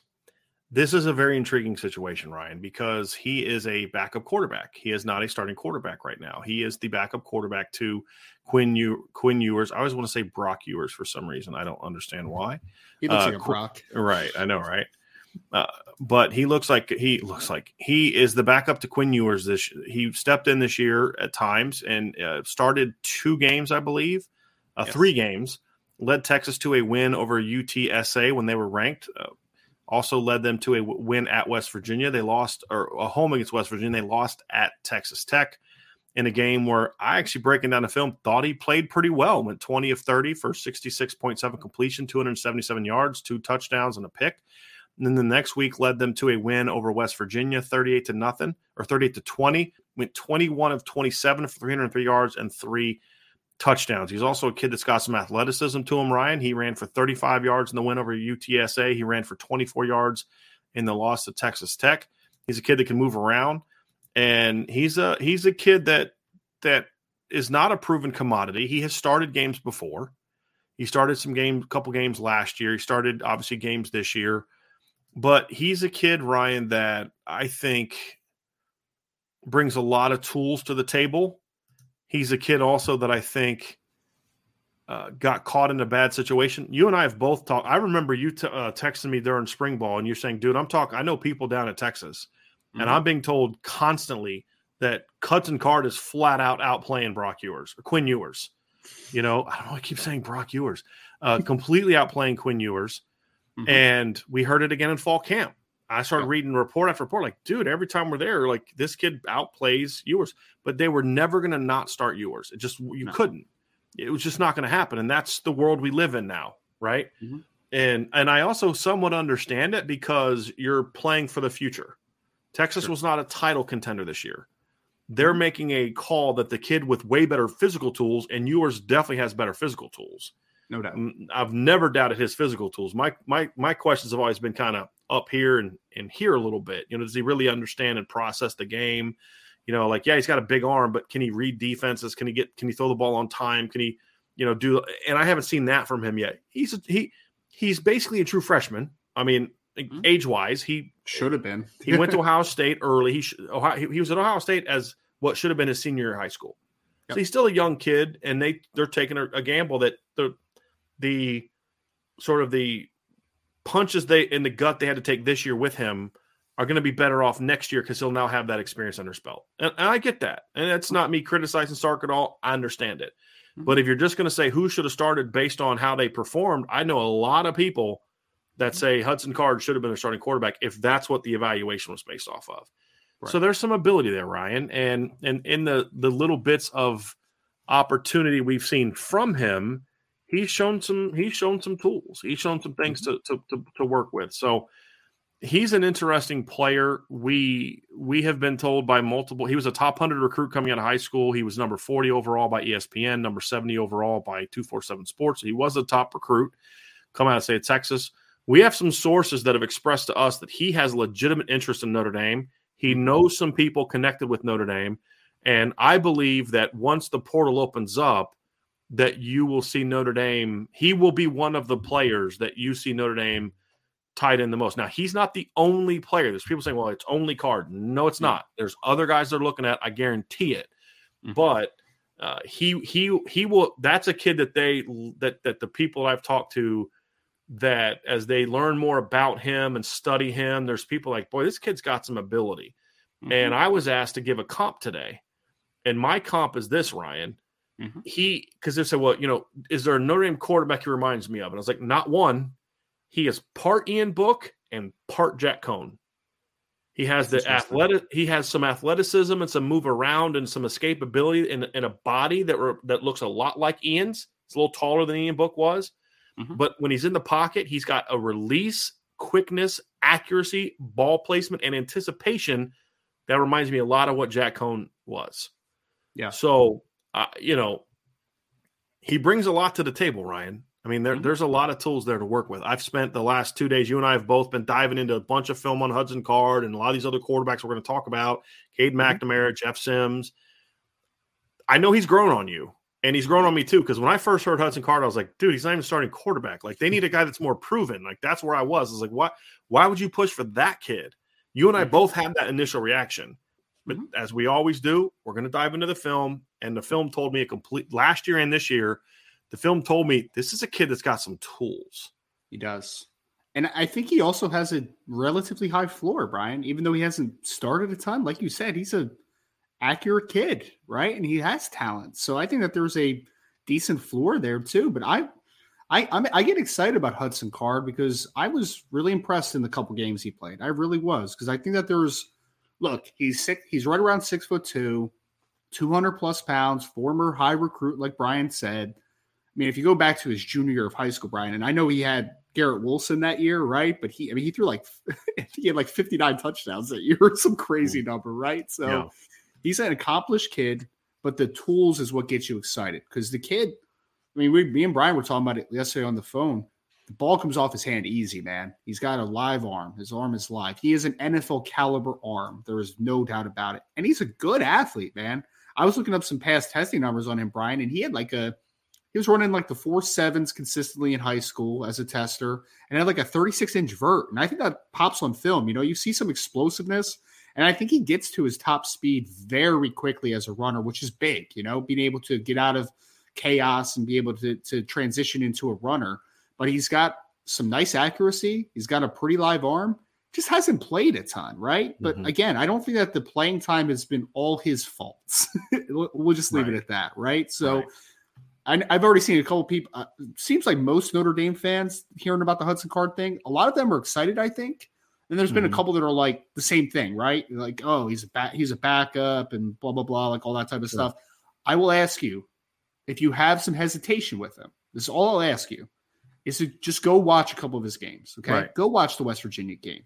Have an open mind. watch mind. the Texas Tech game that he lost. Watch that one yeah. too, right? And see it. Yep. See what we're talking yep. about even I would even go back and say I thought against the Alabama, everyone's always like, "Oh man, if if Quinn Ewers doesn't get hurt, they win that football game." like you might be right. I don't know if you're right or wrong with that. But Hudson Card did not play bad against Alabama. He really did not. Right. If you go back and watch it, so just watch with an open mind. I think there's a lot of tools there, and if he ends up Notre Dame's decision in the transfer portal, I'll be excited because I think that he has. Because if you get Hudson Card with Tyler Buchner coming back, hopefully health, fully healthy, and Kenny Minchey coming in, your Notre Dame quarterback room just got a lot more talented in one off season. It sure did. So I, would be very excited about Hudson Card potentially for Notre Dame if that is yeah. the guy that they ultimately end up with. Yep, I agree. Now, Ryan, there's some other guys that are not in the portal yet that we've heard from a lot of different sources, not Notre Dame related, that are potentially could jump in and I want to discuss a few of them. And there's been some linkage to Notre Dame with some of them. The first one is Devin Leary from NC State. Now, everybody knows Ryan and I are big Devin Leary fans as a passer. The, the, I don't see that one, even if he jumps in the portal, I just don't see it. I don't think yeah. you can justify bringing in a kid that's got his injury history because here's the deal if it wasn't for injuries, Notre Dame's not in the portal right now looking for a starting quarterback. If right. if Tyler Buchner doesn't have his injury history he has, and he's the starting quarterback for 12 games this year, the conversation of quarterback is going to be completely different right now. Completely mm-hmm. different right now. And so I don't think you can bring in a guy who's had a lower and now an upper body injury. The fact that the, this year was an upper body thing makes me really nervous about mm-hmm. that. He's not going to be fully healthy for spring ball, which means he's going to miss some time developing that rapport with the players. And I don't think his accuracy, ball placement, and decision making is so great that he can overcome that while missing time. So, as much as I love his talent, I personally don't see the fit and would be a little surprised if Notre Dame made a push there. And you know that's kind of some things that I've gathered. So I I don't think Devin Leary is going to be the option that some people think that he is, and I I just I don't. Thoughts on that? Yeah, I mean it's it's a shame really with Devin Leary because he is a kid who when the injury bug starts hitting and it's hit a couple parts of his body now, I mean, he's not the biggest guy in the world to begin with, right, Brian? Like he's like 6 mm-hmm. foot and a half, six foot one, and not the biggest guy in just in general. So right. you always worry with those types of kids about recurring issues with injuries. And he's when you've had a sustained a couple because he just doesn't have the biggest frame in the world to begin with. And I mean, he's a New Jersey guy, so you know, ultimate love to Devin Leary in that regard. One of the best high school players ever from the state of New Jersey. And he's been a really good player at NC State when healthy. Just I don't look, two wrongs don't make a right, right? So you're you're sitting there with a quarterback that has injuries coming back and Tyler Buchner. I think putting another injured quarterback to try to make one good situation is not the way to go here, right? Like right. I just don't think that that's the answer.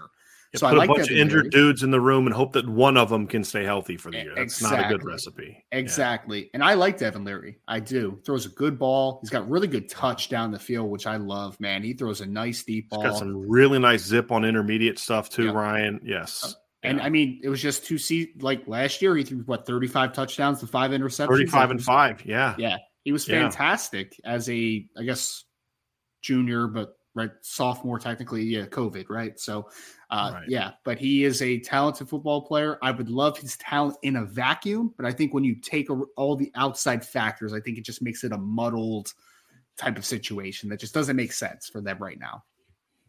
There's another intriguing name that we've heard about that we've gathered from several sources that could potentially jump in the portal and that's michael pratt from tulane. This is an intriguing one ryan because you and i i believe have a little bit of a different opinion on him. I'm not sure how we left it when we were talking last night. I think I'm not sure. I think our difference of opinion isn't about his game, but where he would rank on our board for guys that Notre Dame would be going after. I think is maybe where where we yeah. were. And he's a very intriguing player, Ryan. He is a he's a mm-hmm. Tulane. Uh, he's had a really good year for them this year. Their their team is really good. He's thrown for 2,382 yards, completed 64.9 percent of his passes. Uh, he's had 21 touchdowns and four interceptions, a quarterback rating of 155.69. He's a good runner.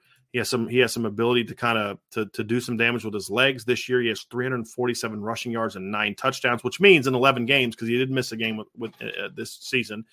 Uh, in in 11 games because one thing I hate is when people are like, well, he's only thrown for X amount of touchdowns. I'm like, but he's rushed for nine. Yeah, but he's only thrown. I don't care. Touchdowns are touchdowns. Passing touchdowns don't count more than rushing touchdowns. So in 11 games, the kid has accounted for 30 touchdowns. That's almost three a game. That's good numbers. So uh, he's got a live arm, Ryan. He's a he's a solid athlete. You know, moves around okay. His pocket footwork at times makes him less mobile when pressure comes. That's something that need to be get worked on. Uh, for an athletic kid, he takes a lot of sacks at the top of his drop mm-hmm. because his footwork would need a lot of refinement, in my opinion very Ryan, this is the thing you you said to me, and you nailed it when you sent me that clip. Ryan, he's got a, a pretty live arm. There's yeah. no doubt about about that. Well, it, I think Brian, and we talked about this yesterday a little bit. I think from a style perspective, him and Hudson Card are pretty similar players, right? Like their body types are kind of similar. They're both good athletes. I think Card's a little more athletic than Pratt. But I think Pratt's arm's a little bit li- liver than Card, right? Like he generates yeah. some very easy velocity. And he, I think yeah. he's a really talented thrower. And when he's in rhythm, I think he's accurate. It's just as of now, there are some inconsistencies. And, and sure. this is one where it makes it tough because I don't think it's all on him, right? Correct. Like there's definitely some inconsistencies. I don't think his offensive line's very good. They're I not. think his running back is a heck of a player, but I don't think his wide receivers are great either. But I actually think they're decent, though. I don't think they use them well. Let me. Mm-hmm. I'm just gonna. I I see where you're coming from because like we both mm-hmm. watched the Kansas State game. Like these kids are not getting yeah. open. Yeah. I'm like, but they got like small, shifty guys that they're asking to run vertical routes. They're not using their speed. You know, like so. I thought it was mm-hmm. more of a scheme thing. Yeah. But when they would let those kids kind of run and get across the field, they were better. You know, yeah. so I, I, that's the other thing too. I don't love the offense it came from. They don't that's, ask them to make fair. a lot of tough throws. They don't ask them to make a lot of tough reads. Um, the s- schemes are kind of blah. You know, a lot of stop routes, and uh, you know, I think that's kind of one of the things that hurts him, in my view, is he does. Whereas Hudson Card's coming from having run Steve Sarkisian's offense the last two years. Mm-hmm. If he were to come to Notre Dame, Tom Rees's offense is not easy for a quarterback to run. We've talked about this. That's a kid that's going to make a really mental, easy mental transition into what Tommy's asked him to do. Mm-hmm. And so, uh, to me, I, I feel like that's another bonus because this Michael Pratt's a kid that just isn't asked to do a lot, which is kind of weird. Now it works for Willie Fritz; they're a good football team. Yep. But then when you needed him to open it up a little bit more against UCF, you're now asking him to do something that you haven't had him do all year. Now you're expecting to go work miracles in like game nine or ten. You know what I mean? Like I just didn't uh I didn't love how they used him, Ryan. I, I really yeah. didn't. And he's also yeah. a kid that's been banged up multiple times during his career, including missing a game this year. But I mean that's part of the deal. Kids, mm-hmm. you know, kids miss games and but came back and played fine. It, mm-hmm. it just that's my red flag. Those my couple red flags for him. But the tools are there. Yeah. I guess for me, I just want a guy that's a little bit more fundamentally ready to go. And I feel like fundamentally Hudson Card's ready to go. Fundamentally, Michael Pratt would need some work. That mm-hmm. would be my concern. And I also have a bit of a red flag about a kid who's starting in the AAC and leading his team to the conference title game that's looking to transfer. Because my my thing would be you got a shot to play in the Cotton Bowl Mm-hmm. What are you transferring for? You mm-hmm. know, and that that makes me think that what he's looking for is not a, an opportunity, better development. It would be more of one of two things. It would be one of two things. Number one is he wants to go somewhere that's going to let him throw more, which I would totally understand because sure. they don't let him open it up, right? So he mm-hmm. can't really showcase himself. That I understand. Or it's going to be NIL related. And if it's the latter, then uh, I don't think Notre Dame's going to be in that mix at all. Right. Hey, it's Kaley Cuoco for Priceline. Ready to go to your happy place for a happy price? Well, why didn't you say so? Just download the Priceline app right now and save up to 60% on hotels. So, whether it's Cousin Kevin's Kazoo concert in Kansas City, go Kevin, or Becky's Bachelorette Bash in Bermuda, you never have to miss a trip ever again. So, download the Priceline app today. Your savings are waiting. Go to your happy place for a happy price. Go to your happy price, Priceline. Another day is here, and you're ready for it. What to wear? Check. Breakfast, lunch, and dinner? Check. Planning for what's next and how to save for it? That's where Bank of America can help. For your financial to-dos, Bank of America has experts ready to help get you closer to your goals. Get started at one of our local financial centers or 24-7 in our mobile banking app. Find a location near you at bankofamerica.com slash talk to us. What would you like the power to do? Mobile banking requires downloading the app and is only available for select devices. Message and data rates may apply. Bank of America and a member FDIC. Yeah, he wouldn't be a fit in that situation. One thing I also do like about him, though, Brian, just adding into the talent, because we could talk about the talent, right? Mm-hmm. The kid is gifted. There's no yeah. doubt. I also do like that he's played a lot of football, right? Like he started a ton of football. He's yeah. seen live bullets, right? Like he's seen things. Because I agree, from a technical perspective, from a mechanical perspective, I should say, Hudson Card is more consistent in his drops on his, in, from his platform, all those things. But then there's also the other side of, but there's also some things in game that Hudson Card hasn't seen yet, right? He right. hasn't seen.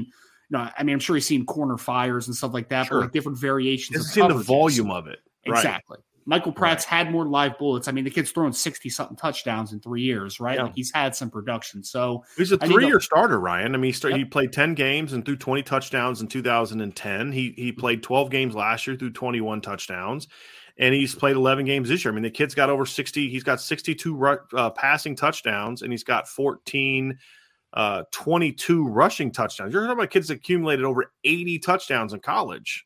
Yep. You know, I mean, that's a lot of experience. A lot of experience, Absolutely. and he's yep. tough. That kid takes a beating. Yes, he does, man. Yes, like, he does. I, man. Maybe that's maybe that's one of the reasons I like him so much because I do yeah. like tough guys at quarterback. I oh, not yeah. lie, man. He guys that. that. get smoked and just get up like nothing happens. Like he's got oh, a little dude, swagger to him, you know. There's clips on film this year. I was watching the East Carolina, it, which was one of his best games production wise. There's four or five clips that I maybe three or four, but there's a there's at least three or four clips I remember where he gets to the top of his drop and doesn't just get hit by a dude. He gets hit by like three at, at as soon as he gets to the top of his drop. And you're like, dude, what the heck are y'all? You know what I mean? Like, did you guys like think you were running like a screen? And it, you know, it was weird. You, you but, know what? and I, he, but he gets up, he brushes himself off, and he gets right back at it. And I- I man, would I also- that. Could you imagine Michael Pratt like if he if he did transfer to Notre Dame and it was like his first game, Brian? Like he'd be in the pocket, he'd be like, "Oh wait, nobody's coming. That's crazy. There's no pressure happening right now. Right, like, why is he running man." around like that? He's like, dude, I just thought there was going to be pressure. Why? I was like, have you seen my film the last three years? so, yeah, that'd be hilarious. He, he wouldn't know what to do with himself with all that time. But when he gets a clean pocket, though, he throws a really nice ball, a really nice ball. And and he can throw when his feet aren't set too, which I think is needed in any offense. Really, you have to have the ability to throw when you can't get into rhythm and plant your feet and do all that kind of stuff. And I and, and I like that about him. I mean, there's a lot to like, Ryan. We're we're, we're nitpicking this game a little bit, Sure. and there's things to nitpick with all these quarterbacks, and that's what we do, right? And Mhm. but the kid's got ability. He's got tools. I just I just have that hang up about what the transition would be like from a pretty generic bland offense to what Tommy Rees would ask him to run. That that's a that's a I, yeah. I think that's where the background stuff really works into this whole conversation, right, Brian? Like, I'm sure if if Michael is one of the guys that does jump into the portal and that Notre Dame has some some interest in, I'm sure Tommy Rees would love to just sit down with him and just absorb how much he knows, right? Like that stuff I think is going to matter tremendously in this Now, conversation. The good thing is if Notre Dame if Michael Card or if Michael Card, Michael Pratt jumped that sounds like a good player. Michael Card Yeah, sounds like man. a good player. if he jumped into the portal and Notre Dame looked at him, my understanding is Tommy Rees and Chip Long had a good relationship when they worked together and have maintained a relationship since he left. Chip Long was his offensive coordinator in 2020 or 2021. And Chris Watt, who's on Notre Dame's staff, was the offensive line coach for Michael Pratt last year. So you know people that are going to know him. And from what I've been able to gather from the people that that I've been able to talk to, the first thing they will all tell you when you bring up Michael Pratt is that's a tough kid. And when the quarterback, when that's when that's the first thing somebody tells me about a quarterback, that matters to me. It does because it's going to tell me that he's not going to be. Because here's here's the other little thing that just cre- keeps creeping up in my head when I think about Michael Pratt versus Cade McNamara versus Hudson Card. Michael Pratt Cade, Mac, eh, Cade McNamara and Hudson Card have played to varying degrees. Obviously, Cade McNamara has played a lot more than Hudson Card, has started a lot more games than Hudson Card. But they've both played in big, loud stadiums, in big, meaningful games, and in situations where there was a lot on the line. And, and, you know, Hudson Cards played in front of 100,000 people, or at least 80, 90,000 people. And, and, and Cade McNamara's played many games in 100,000 seat stadiums and and so when I look at that, and then I look at Michael, I, I look at uh, Michael Pratt, and I look at a kid that is talented and has all this ability and all that kind of stuff. But I just personally get nervous when I'm talking about quarterbacks coming from that level. I'm looking at his stats this year, and the biggest crowd he played in front of this year was 50,000 people, 50,887 people at Kansas State you know, last week at Cincinnati, it's 37,000 people. His last two home games were 20.8, 27.3. The biggest home crowd they had this year was 30,000. You know, he had a 15,000, 14,000, 14,000 at home. You know, the best game of the year he had this year was in front of 14,000 people. And that matters to me, you know, where you're talking about Cade McNamara's played in the Ohio State and Michigan game you know, Hudson Card played against Alabama, played against West Virginia, Texas Tech. He's played in, in, a lot more football. And that's something that just, uh, for me, a little bit, just is a little bit of a concern. You know, not enough to where if he was clearly the best guy, I would say go for him. What we're trying to do is we're trying to play here's what we like and here's what we don't like about all these kids. And, you know, when I look at Cade McNamara, can say what you want about him, but this is a kid that in 2021 went on the road, led Penn State to a win against Penn, uh, led Michigan to a win at Penn State, 21-17, went 19 of 29, 65.5% completion, 217 yards, three touchdowns, no picks in front of 100 some thousand people. That that matters to me. He's a he's a kid that you know was see two weeks later, you know leads Michigan to a win in front of hundred thousand people over Ohio State. He's a kid that played in a in a Big Twelve champ or Big Ten championship game. He's a kid that played in the playoff. Now he didn't play well in the playoff, but nobody first team played well. That's the final thing that you have to evaluate, Ryan. But that's why the toughness part matters to me because I feel like a kid who's physically tough and takes that kind of beating, what are the odds he's not mentally tough? Right? Because if a kid was not mentally tough, he doesn't keep getting up off the ground. So that's the thing you have to ask yourself when you're looking at a kid because we've seen it like, you know, Cameron Ward from Washington State. Kid puts up crazy numbers at the at the FCS level, right? Mm-hmm. Comes to Washington State, he's a good quarterback, but he doesn't he doesn't have the it, it's a big jump. Mm-hmm. You know, now Tulane to Notre Dame is not the same jump. But if right. you go watch Michael Pratt against Kansas State this year, there were throws he made two weeks later against East Carolina that he couldn't make against Kansas State because he's so used to playing against that type of defense and that type of seed in the AAC, which isn't like what you're going to face when you play Notre Dame schedule.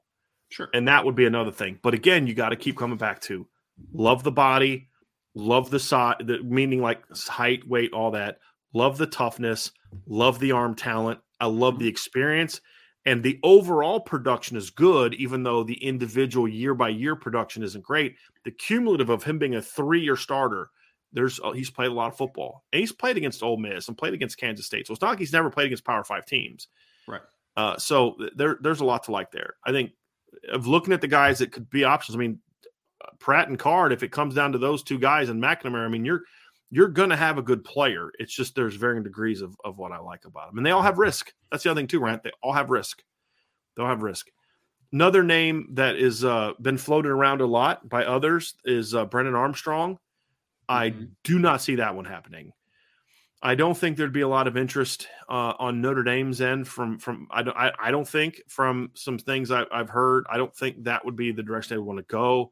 And honestly, Ryan, as you know, I'm not a big Brennan Armstrong fan. Uh, I think he had a great year last year with really good talent around him and a really bad year in the league of defensively. The ACC defenses last year were terrible. Now, he has gone so far down this year, it's insane. Seven touchdowns, 12 picks compared to 31 and 10 last year. He is not the kid he showed this year. He is no. not that. He's but I also don't think he's as good as he was last year either. I think he's more the kid we saw in 2021. Mm-hmm. Kid that, you know, averaged 235 yards a game, completed 58%, uh, 58.6% of his throws, 18 touchdowns, 11 picks. You know, a kid that that that is a gamer, a kid that's gritty, a kid that's tough, mm-hmm. a kid that can run and make plays with his legs, but just doesn't have the accuracy and the the timing or the arm to really run the Notre Dame offense at a high level. And he's right. a pretty turnover prone guy, in my opinion. So that's one that I don't see being an, an option for Notre Dame if he jumps in the portal. He would not be at the top of my now. Would he be an upgrade over kind of what we saw in 2022? Yeah, probably, mm-hmm. as long as he stops turning the ball over. But I just that's not that that would not be the. At some point in time, you've got to say we're going to settle in on these players because we can't recruit so many guys that we get none of them. Got to right. zero in on who we really want, mm-hmm. and it, you know, two to three guys at the most. And he would not be on my list if he jumps in the portal. He would not, be. It's not a given he's going to jump in the portal, but if the, right. the, the rumblings are out there that he's that there's some interest in him, maybe looking around, he would not be a guy that I would go after. I mean, he's a good college quarterback, right? But I honestly, Brian, I, I worry mostly about this, right? because I agree. I don't think he's a great talent from any avenue. I think he's a tough kid. I think he's a good runner. I think he's shown that he can be productive when things are working well around him, which is awesome. That's good. But I think that for me, the biggest red flag out of just the lack of talent is that I kind of worry if Tony Elliott has ruined him a little bit this year, if I'm being honest, right? Like he had a lot of momentum this past off season because he's coming off of a really good season. He's he's bringing back everybody. Like Dontayvion Wicks and all those dudes came back, right? Lavel Davis, rest in peace now, but I mean he was coming back from injury, and Billy Kemp was coming back. They they had uh, Keytaon Keytaon Thompson was coming back as well, so they had everybody coming back for that offense. Yeah, and Tony Elliott just comes in and they just don't look like the same dudes at all. Pretty much And- did what did to him what he did to the quarterback at yeah, Clemson. ex- exactly. Like we, I mean, we both have talked about it, right? Like we don't think, I don't think either Oh, one of us somebody just sent me a text saying that that Armstrong announced that he during Oh. our show that he is in the portal. okay. So there so, you go. Yeah. So, so Thanks for that, perfect by timing. Perfect timing to Yeah. talk about him then, right? Yep. I mean, I just if he was coming off of a season he was last year and he had some he still had his confidence and all that great stuff, I would consider it. I'm not saying he would still be my top guy, but I just think with this season that he's had that could really shatter confidence the type of year that he just had under Tony Elliott. So yeah, I, I'm on the same wavelength as in like I don't want anything to do with that. And it's not all Brennan Armstrong's fault. No, it's not. Partly because not. of what just happened to him this season as well. Yeah. So I just look at it, Ryan. Sometimes I think you can break a kid, you know, and the reality is, is I don't want, I don't think Notre Dame needs to put itself in a situation where they need to, re- to re- reclaim a kid unless the kid is a like big time talent, star, like yeah. big time talent. And I don't see that guy on the board. I Mhm. don't. I don't think there's the guy out there that would be that. I'm trying to think of who that might be. But like DJ Uiagalelei, maybe if his brother was also a package deal, which somebody said on the mm-hmm. board the other day, maybe because at least with him, you're like big arm athlete. Yeah. There's God given ability there. But even then, I don't want to do that reclamation project. I want a kid that can come in and be ready to play because this kid's going to be a bridge between now and the future. He's a bridge between what we're where they are now as a program and Kenny Minchey and, and CJ Carr. That's what the quarterback in this class needs to be, Ryan. Mhm. And so I just I don't think you can take that risk, even if you thought he could potentially get back to being the guy he was in 2021, which I don't think he is. I think he's in between that and 2020. Good player, 25 touchdowns, 10 picks, good runner, not a guy that's got the arm talent to really rip a team up that's good, in my Mhm. view. That's kind of how I see that. But he's not what we saw this year, Ryan. It it is sad what Yes. that guy did to that team. Mhm. It is really sad what he did to that team. And he made because I, I don't know if you agree with this, Brian, but I thought in 2021, Brennan Armstrong has a little bit of gunslinger in him at Yeah. times, you know, like he's a little bit of off script and let's, you know, work to our 2020, he was that way too, Ryan. I don't know how much of you saw him in 2020, but he Mhm. he put up some numbers down the stretch in 2020 now. I mean, and it's And- that it's that gunslinger mentality that you're Yep, talking I mean, he would stick in the pocket and he would stare down the, the gun barrel or he would get out of structure and make some plays off script. And there was a lot to like about Brennan Armstrong, but I think that this year is one of those years where maybe you take that, maybe they took it away from him, you know, and they made him a little, I mean, because let's be honest, man, if you just had a season that Brennan Armstrong had, which was not all his fault, some guys would be gun shy. It's possible, right? And it's, it's sad because that's not how Brennan Armstrong operates, right? Like he's never been a guy that's like three step, get the ball out, quick game. Like that's not him. That's not him. So Mhm. I would ar- also argue that I don't think Brennan Armstrong's a great fit into Tom Rees's offense. I think it's okay. DJ Uiagalelei, I think is a terrible fit in the Tom Rees's offense. Yeah. I don't think that one makes any sense No. at all. So No. Ryan, I think the thing with Brennan Armstrong too is this is going to sound bad, but he's a lefty, and that that has to be taken into consideration Mhm. when you're talking about a guy that's coming in for one year. And the reason I say that that's a genuine thing because the ball is different coming out of the hand of a lefty than a righty. It Spins spins, the opposite direction. It tails, and I mean, it's catching catching from a lefty is not a. It's just not a normal thing. And also from a coaching standpoint, you got to completely rethink your thought process in regards to protections and different things like that. And uh, again, if you're talking about like three or four kids that are really similar in a lot of ways, Mhm. you've got to start finding out the differentiators. And that's one for me that that it may sound crazy. I'd recruit a high school kid that was a lefty. I think the only way I'd recruit a college kid who was a lefty is if it was like a kid who was like a Tua. He'd have to be really good. Yes. And I just don't think Brennan Armstrong fits into that that category. I hate As lefties. I hate lefties. Yeah. I remember when I when, when I used to coach track and field at, for discus, like I had a lefty one year, and I'm like, oh my god, I have to teach myself now. I have to like rethink every muscle memory thing, make it. Oh, I hate lefties. Hate them. Yep.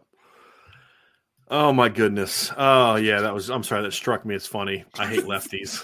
I hate Just- lefties. Yeah, My me my, too, my, fa- my father-in-law is actually a lefty, so I guess I shouldn't say Yeah. that. But yeah, Yeah. I hate lefty quarterbacks. Uh, I don't hate lefties. My wife, my mother, my grandmother are all lefties. So uh, I, I love I love them. But uh, yeah. So anyway, moving on before I get in trouble. Someone said Malik is pissed. Yeah. Yeah exactly. Exactly. Um, but that's what I said is I'd recruit a lefty out of high school because it takes time. You get time to get used to that. The players had time to get used to that. Uh, plus, Malik threw so hard, you didn't have any choice but to catch it. so that's the other thing. it, get, it Um, gets stuck in um. What was what was it necess- Was it unnecessary roughness? What was the one with Paul Necessary Blake? roughness. Necessary Yeah. roughness. When he hit when he hit the guy and it's stuck Yeah. in the helmet. Yeah, Don't yeah. throw it to stone hands. Yeah. Well, at least he caught it. that's what he said because he like dropped like 10 straight balls. Well, at least he caught it. Yeah. Uh, it's funny as he went and played that guy that that played that character went and played Alvin Mack in the program. Oh He yeah. went from playing a really fast receiver to a jacked up linebacker, and his son was a starting offensive lineman for Ohio State recently, Wyatt Davis. So very Yes. fascinating. Yeah, but he went from. It's funny how because Latimer was also in unnecess- was in necessary roughness. He was the oh, cowboy. he? he? was the cowboy. that was Yeah. Latimer. That's Latimer. Yeah, go no back and idea. look. Yeah, so there were some guys that were in both of those football movies, which is is fascinating. So Alvin Mack's one of my favorite characters ever. Yeah. it's fantastic. I also love Latimer. Started Yeah. defense. Place it. yeah, yeah, that guy was nuts. That guy was nuts. Sure was. Holy moly! Uh, anyway, so let's uh, let's kind of keep this rolling, Ryan. There's there's other quarterbacks' names are going to be out there. People are going to talk about Drake Maye. If Drake Maye jumps in the portal, he's jumping in the portal for a specific program that's not going to be Notre Dame, most likely. You know what I mean? So uh, we'll talk about that later. But uh, there's going to be some names that, that pop up that people are like a little bit like, wait a minute, hold on, because I, I keep hearing people ask me about what about Drake Maye and all that. And I look, if Drake Maye goes in the portal, he's going in the portal because like someone's convinced him to do so already. Notre Dame's not playing that game. Another guy that I've seen mentioned too is Tyler Van Dyke. Now he was a guy that I liked a lot. You know, I'm very high on Tyler Van Dyke, and with what happened to him in Miami, you go back and look at his 2021 film.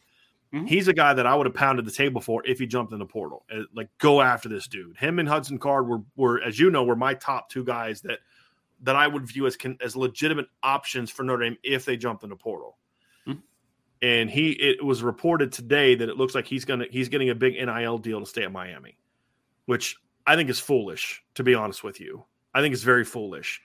There's going to be so many kids taking NIL deals for the short short term financial gain, but in Mhm. reality, you're sacrificing the potential to make a lot more money down the road in the NFL. Because if you think Josh Gattis and Mario Cristobal are going to develop you the way this year went, you're out of your mind.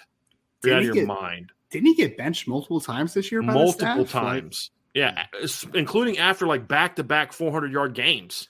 I He would- struggles I- the next game and they bench him. I would. you I would also push and be like. I would also say this, right? It's like, okay, if I'm if I'm Tyler Van Dyke, I'm probably not even thinking about coming back, right? I mean, for Mhm. one. For two, why why why the push to keep him there if you gave up on him multiple times? You know, like I, it's weird. That's weird, man. Well, they they're probably losing Jake Garcia. I, I've Yeah. heard I've heard that he's going to jump in the portal. Not a Mhm. guy that I would look at, by the way. No. No. So yeah, it's going to be uh it's going to be interesting, Ryan. It's going to be very interesting to see because there's going to be some names jumping in the portal that we're not going to mention today. That if if things continue projecting down the path that we're hearing, are going to be guys that are going to be in there. There was a name that keeps getting brought up by people, some people in the chat, Ryan, that I wanted to ask you about because I'm not super familiar with the kid. Okay. I watched him play this year, uh, but I never paid attention to him. Mhm. And that's Davis Brin from Tulsa. Uh, I looked at his numbers. It's like, eh, you know, uh, he never jumped out. And the couple times I watched Tulsa play, and again, when I say watch Tulsa play, it's more of a I'm working and Tulsa's on the It's other right there. screen. You know what I mean? Like a, it was that. So I, I couldn't say that that was a guy that I would look at. He is the definition of a gunslinger. He actually has a pretty live arm, Brian. The ball comes off his hand really well. But I mean, if you go back to two years ago, I th- didn't he throw like 18 interceptions or something like that? Like it was a I'll go look it up. Yeah, total, I only saw his numbers this year. I didn't look at his He- past numbers. If if he he turns the ball over a ton, I know. So this year, ago, Ryan, he yeah. went 148 of 250, which is only a 59.2 completion rate. Mm-hmm. He had a 59. He had uh, 2,138 yards uh, passing, 8.6 per attempt, minus 77 rushing, and two touchdowns. And he only played nine games this year, so it looks like he mm-hmm. missed. Mm-hmm. He missed three of the team's last four games. The only game he played in was against Memphis. He went five of 13 for 48 yards and a pick. Mm-hmm. Last year, he threw 18 touchdowns and 16 interceptions. He had one, two, three, four, five, six games with multiple interceptions last year. Yeah. And then in 2020, he only played two games. He went 18 of 28 against Tulane for two touchdowns. So out outdueled uh, Michael Pratt. Look, it would appear. Yeah. I mean, and Brin's uh, yeah, Brin's 24 touchdowns and or 24 picks, Ryan, in two years. Yeah, and he's he actually is a pretty talented thrower. Like I said, like he's got a pretty live arm, but I mean tur- that's a turnover prone kid, and there has to be yeah. there has to be some party that's like, okay, yes, you want a higher ceiling than what you had this year, but you also right. can't have a guy that's willing to just be deliberately not care about holding yeah. onto the football. You know what I mean? Like, yeah, just, yeah. You know, they can't, thinking, they can't get they can't bring in a toolsy guy that yeah. needs development. They need a kid that's going to come in and play now. That's what his they tool, need. His tools aren't even like that crazy, yeah. man. Like if you're taking bringing Jeff in a tools, is what you're saying. No, like, if you're if you're bringing in a I haven't seen if you're bringing in a toolsy kid, like I'm bringing in Pratt or Sims, like I'm not bringing in that kid. Like that's not, yeah, it's it's not to that level. You know what I mean? It's not like he's like Jordan Love. I'd go after Brennan, Brennan Armstrong before I'd go after him, based on what you're telling me. Just to look at the yeah. numbers. I mean, like goodness gracious, that's a lot of that's yeah. a lot of turnovers in, in a short period of time. Brian, you know my mind flutters a little bit. You know, what I was thinking about the Miami situation yeah. Do you think that Miami makes that move to bring back Van Dyke to that degree if Jaden Rashada doesn't flip to Florida? I'm mm-hmm. just thinking out loud. I don't know. I don't know what the answer to that is, but yeah. Yeah. Yep. So uh, I am a little bummed about the. Uh, I am a little bummed about the Tyler Van Dyke news. I am. So I, I was really hoping that he would give Notre Dame a look. I, like I said to you before, I, him and him and Card were my top two guys and I know you're not as high on him from an NFL draft standpoint, but his 2021 film was really, really good in my opinion. And you talk about the production that that the other kids didn't have, Ryan. The mm-hmm. one thing about Tyler Van Dyke is if he can be the guy at my and now again, what's the concern? It's a bit of that reclamation aspect I just talked about because of the beating he took this year.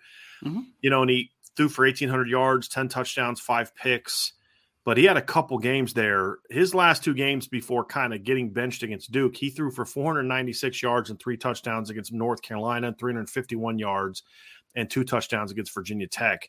He didn't have a lot of help this year either. I mean, mm-hmm. the the around him was bad.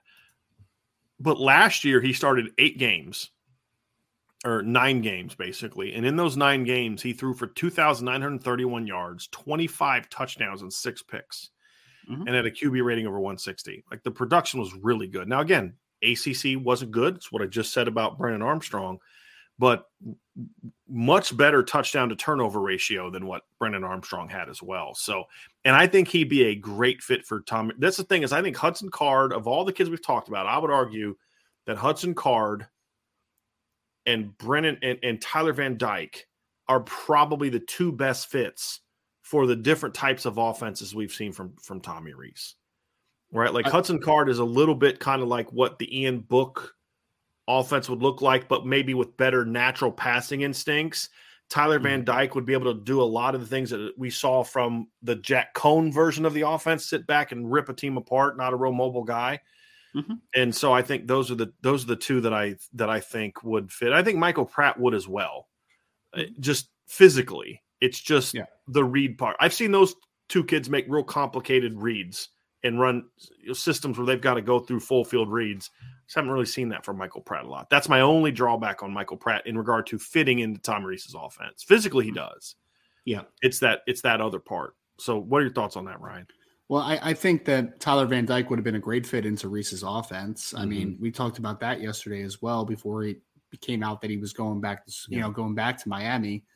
I would argue that he's the best fit. I think stylistically to Tommy Rees. I do think yep. that Van Dyke would have made a whole lot of sense, right? But to your point, and I've already talked about this a little bit, so I don't want to, you know, kind of reiterate everything, but I think that there are some parallels to talent, like from a physical perspective between Pratt and to Hudson Card. I think that they have similar statures. I think they're similar-ish athletes. I think that arm arm wise, they have arm both have good arm strength eh, plus arm strength in that regard. Mm-hmm. So I mm-hmm. think they would both fit fine. But if we're just talking about a guy that would have purely fit the offense the best, I think that Tyler Van Dyke would fit very well. And yeah. I actually think Cade McNamara would be a good fit stylistically. Yes. It's a oh, Tommy wants to do. Cade McNamara would fit it great.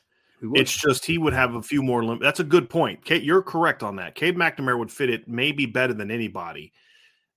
It's just he lacks the physical tools to kind of take it to the next level. Upside. Yeah. yeah. That would be the that would be the, the drawback. But that's a good point. Just mm-hmm. mentally what he came from. Yes, that's a really good point. It's a really good point. There's also this one rumor floating around, Ryan, and mm-hmm. uh, we've heard about uh, Darren Nisley asked, "What about Sam Hartman? Any truth to the rumors he will enter the portal?"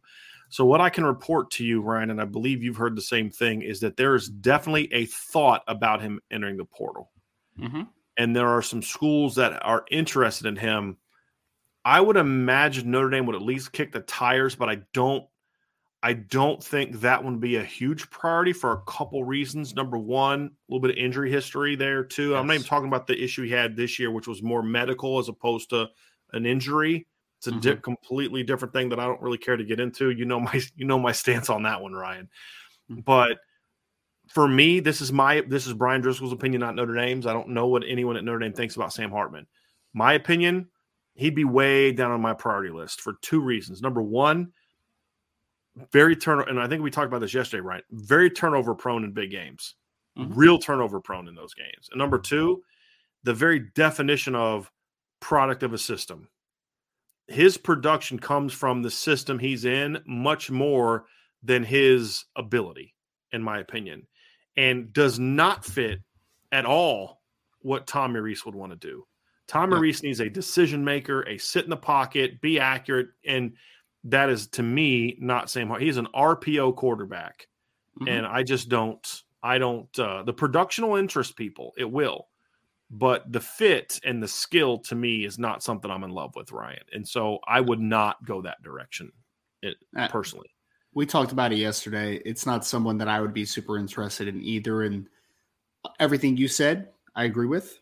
Also, I think that I mean Notre Dame fans have been complaining about you know the ability to push the ball down the field and be dynamic with you know the, the from a throwing perspective. I definitely don't think Sam Hartman's that guy. You know, in Notre Dame system, I think that he would struggle to push the ball down the field and create explosive plays because I just don't just don't think he has a very strong arm. I don't. I think there are limitations to what Sam Hartman can bring to an offense. In Wake Forest offense, it's awesome, man.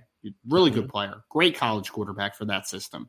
But for what Notre Dame is trying to do, I just don't think that he brings anything dynamic to the table that's going to make you just get excited about. I mean, what I yep.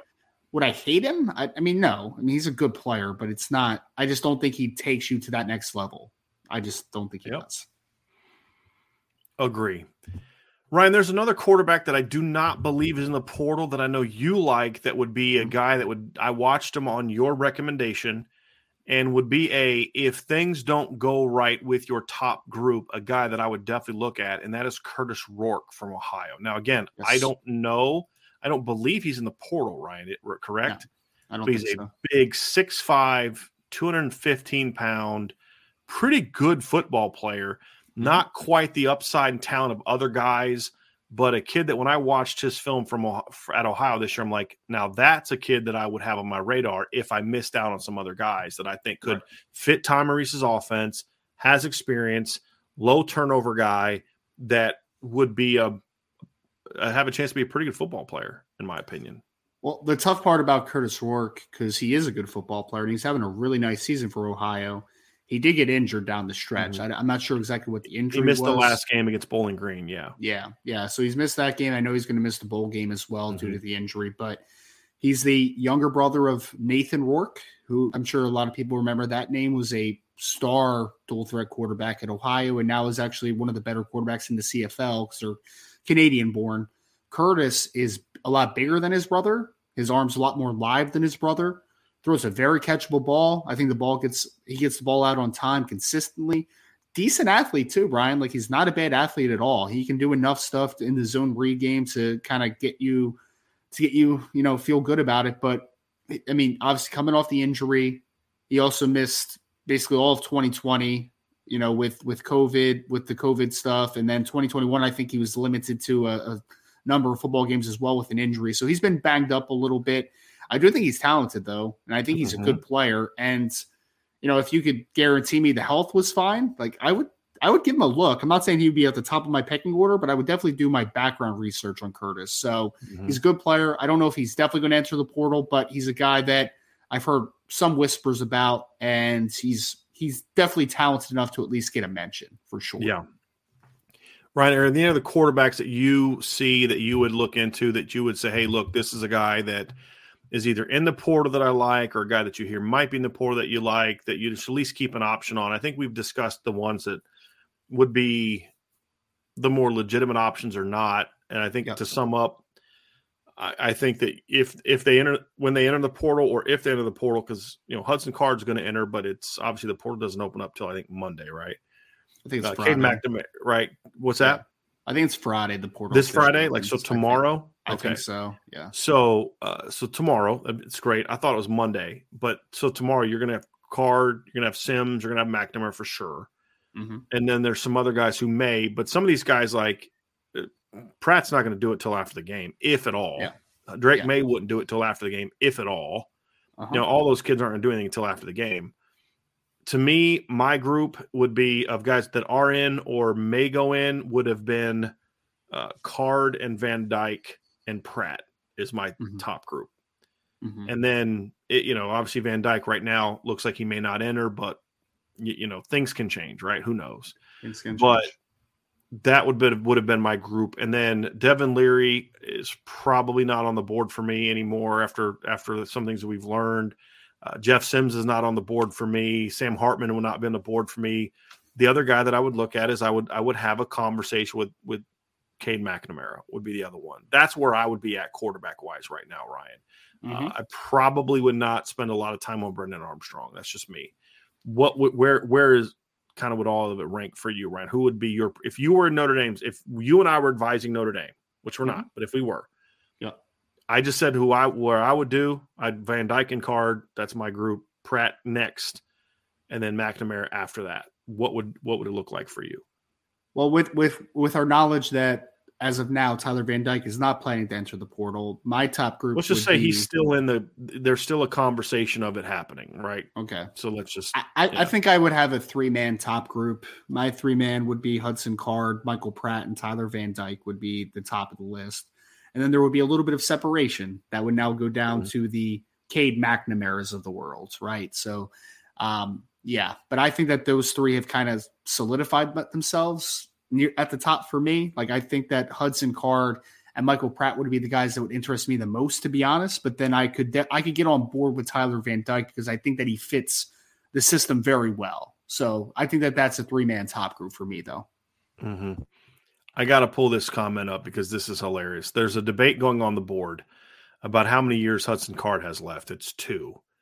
But the debate on the board is uh, Rocket. Re- this is hilarious. Rocket Rebound says I heard he has four years left. The NCAA grants an extra year for having to play behind a guy with a mullet. That's funny. That's very well played. Very well played. Thank you for putting that up. So that's where they are transfer wise, Ryan. It's going to be the next couple weeks are going to be insane. They just yes. really are. They really are. It's going to be a crazy, crazy couple weeks. And uh, it's going to be fun. It's going to be fun. Now, the final thing we're going to talk about before we leave is uh, Notre Dame fans need to brace themselves a little bit for there's going to be a lot of roster turnover this offseason and some of it's going to be from what I've been able to gather from sources, Notre Dame is going to be a lot more active in purging the roster a little bit than we've ever seen them. My initial reaction was uncertainty about how I felt about that, but as I've looked into it, I'm not very comfortable with it. Ryan, you know my stance. I do not believe mm. that you just a kid doesn't pan out, so you tell him to take a hike. I don't believe in that. You recruited him. You honor that Notre Dame does the four year honored scholarships. You honor that. There are circumstances, however, when I feel like it is okay to tell a kid it's time for you to go. If it's mm-hmm. a medical related thing, like you're not you're concerned about the kid's health and you're not willing to put your program at jeopardy to exposing him to further risk, that's one. If a kid is really struggling academically, that can be another. And then the third is if a kid has got a really bad cancerous attitude. And I think you're going to start to see this staff, from what I've been told, be a lot more active in clearing out some of that from the roster. Now, these are kids that, from what I'm told, the medical stuff is going to be, they're going to be a little bit more aggressive with that. Where in the past, they would kind of let a kid just be on the team and, you know, be on, and they don't want to expose themselves to that moving forward, like that potential risk. So you're going to see some kids who've had some injury history get put on medical scholarships unless they choose to transfer, but they won't be able to play at Notre Dame. And so, um, I'm comfortable with what I've heard, Ryan, and, and things have told me, but we're going to see a lot of roster shakeup from Notre Dame this year. And there are going to be some kids that are going to jump in the portal, from what I've been told, barring things changing, that might surprise some people. Mm-hmm. And and just let it play out, right? We'll explain to you why it's happening and all that when it happens, if it happens. We're not going to put the names out there now because it's not a given that these things will happen. There's always a chance for a kid to be like, you know what, man, I was wrong. I didn't do this the right way. I want to be a part of the team. Uh, mm-hmm. Uh, there's always a chance that they do further valuations of a kid's medicals or whatever, and it ends up saying, you know what, let's give it another shot, right? Mm-hmm. So that's why we're not going to put names out there. But I do expect to see a lot of shakeup from the transfer portal for Notre Dame on the outward thing as well, which is why you're still seeing Notre Dame recruiting high school kids. There's going to be a couple high school kids that are going to pop up on the radar here over the next couple weeks potentially there's some kids the staff is going to go out and see. I'm I know that they're trying to keep those things quiet, some of these kids quiet, but they're they're not they're not going to stop at 27 just cuz. They're going to keep pushing and it's also going to open up some opportunities for some portal kids uh, to jump in as well. Uh, so I think that you're going to see you're going to see that. And I think a position we did talk about too Ryan is don't be shocked if Notre Dame goes back to the portal for a kicker. I think punter, sure. I'm told they're pretty comfortable with Bryce McPherson. I've been told that. We'll see as long as you know he's got to get healthy. Mm-hmm. But I don't think you're going to see Josh Bryan be the future of at the place kicker for Notre Dame moving forward. I think you're going to see it be someone from the portal. So that's a name. Those are there's going to be some names when you see kickers into the portal. Look at their stats because it may be a kid that Notre Dame takes a look at. So it'll be I, interesting. I, I don't know if uh, I don't know if long snapper would be in the conversation too, right? Because she's yeah, I, pretty. I got to find out if Vinson has another year left or not. I'm not mm. sure because he's really good, but he may be done. He uh, be done. Yeah, so I got to look into that. But yeah, that could be that could be one as well. That could be mm-hmm. one as well. Yeah. So that's uh that's another position we didn't talk about earlier that should be under consideration. I think we'll see Notre Dame. We'll see Notre Dame do that, in my opinion. Yeah. All right. So, Ryan, that's going to be it for the portal conversation and the roster shakeup thing. Is there anything that you want to add to this conversation before we move on to the mailbag? Um, I would just like to uh, maybe if I could just add a quick. Actually, no, no, we'll talk about it in the mailbag. We're good. Okay, sounds good. sounds good.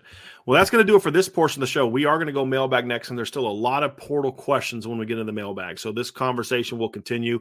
Reminder that tonight at six o'clock, so a little over two hours, we will have another show to be myself, Vince D'Addario, and Sean Davis. We'll be getting together. Instead of the IB Nation Sports Talk tonight, we will be talking about the pending decision of Caleb Smith a 2023 receiver from Texas who is going to announce tonight between Notre Dame and Texas Tech. So be prepared for that. Going to be a lot of recruiting news coming up, a lot of intel coming up, and we're going to have all of that at the Irish Breakdown message board. So you're definitely going to sign up for that at boards.irishbreakdown.com. It's going to be a ton coming out, Ryan, a ton coming out, and we're going to get all that to you. Also, if you can hit that like button, hit that subscribe button, hit the notification bell, and share this podcast. And make sure you join us again tonight at six o'clock on the Irish Breakdown podcast.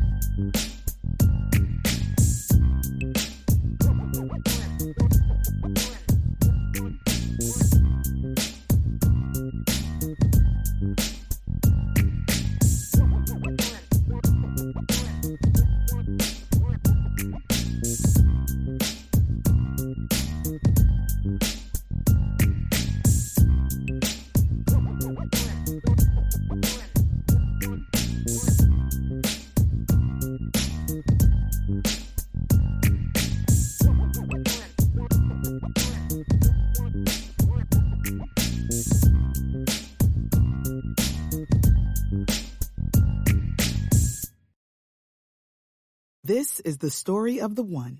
As head of maintenance at a concert hall, he knows the show must always go on. That's why he works behind the scenes, ensuring every light is working, the HVAC is humming, and his facility shines. With Grainger's supplies and solutions for every challenge he faces, plus 24 7 customer support, his venue never misses a beat. Call click grainger.com or just stop by. Grainger, for the ones who get it done.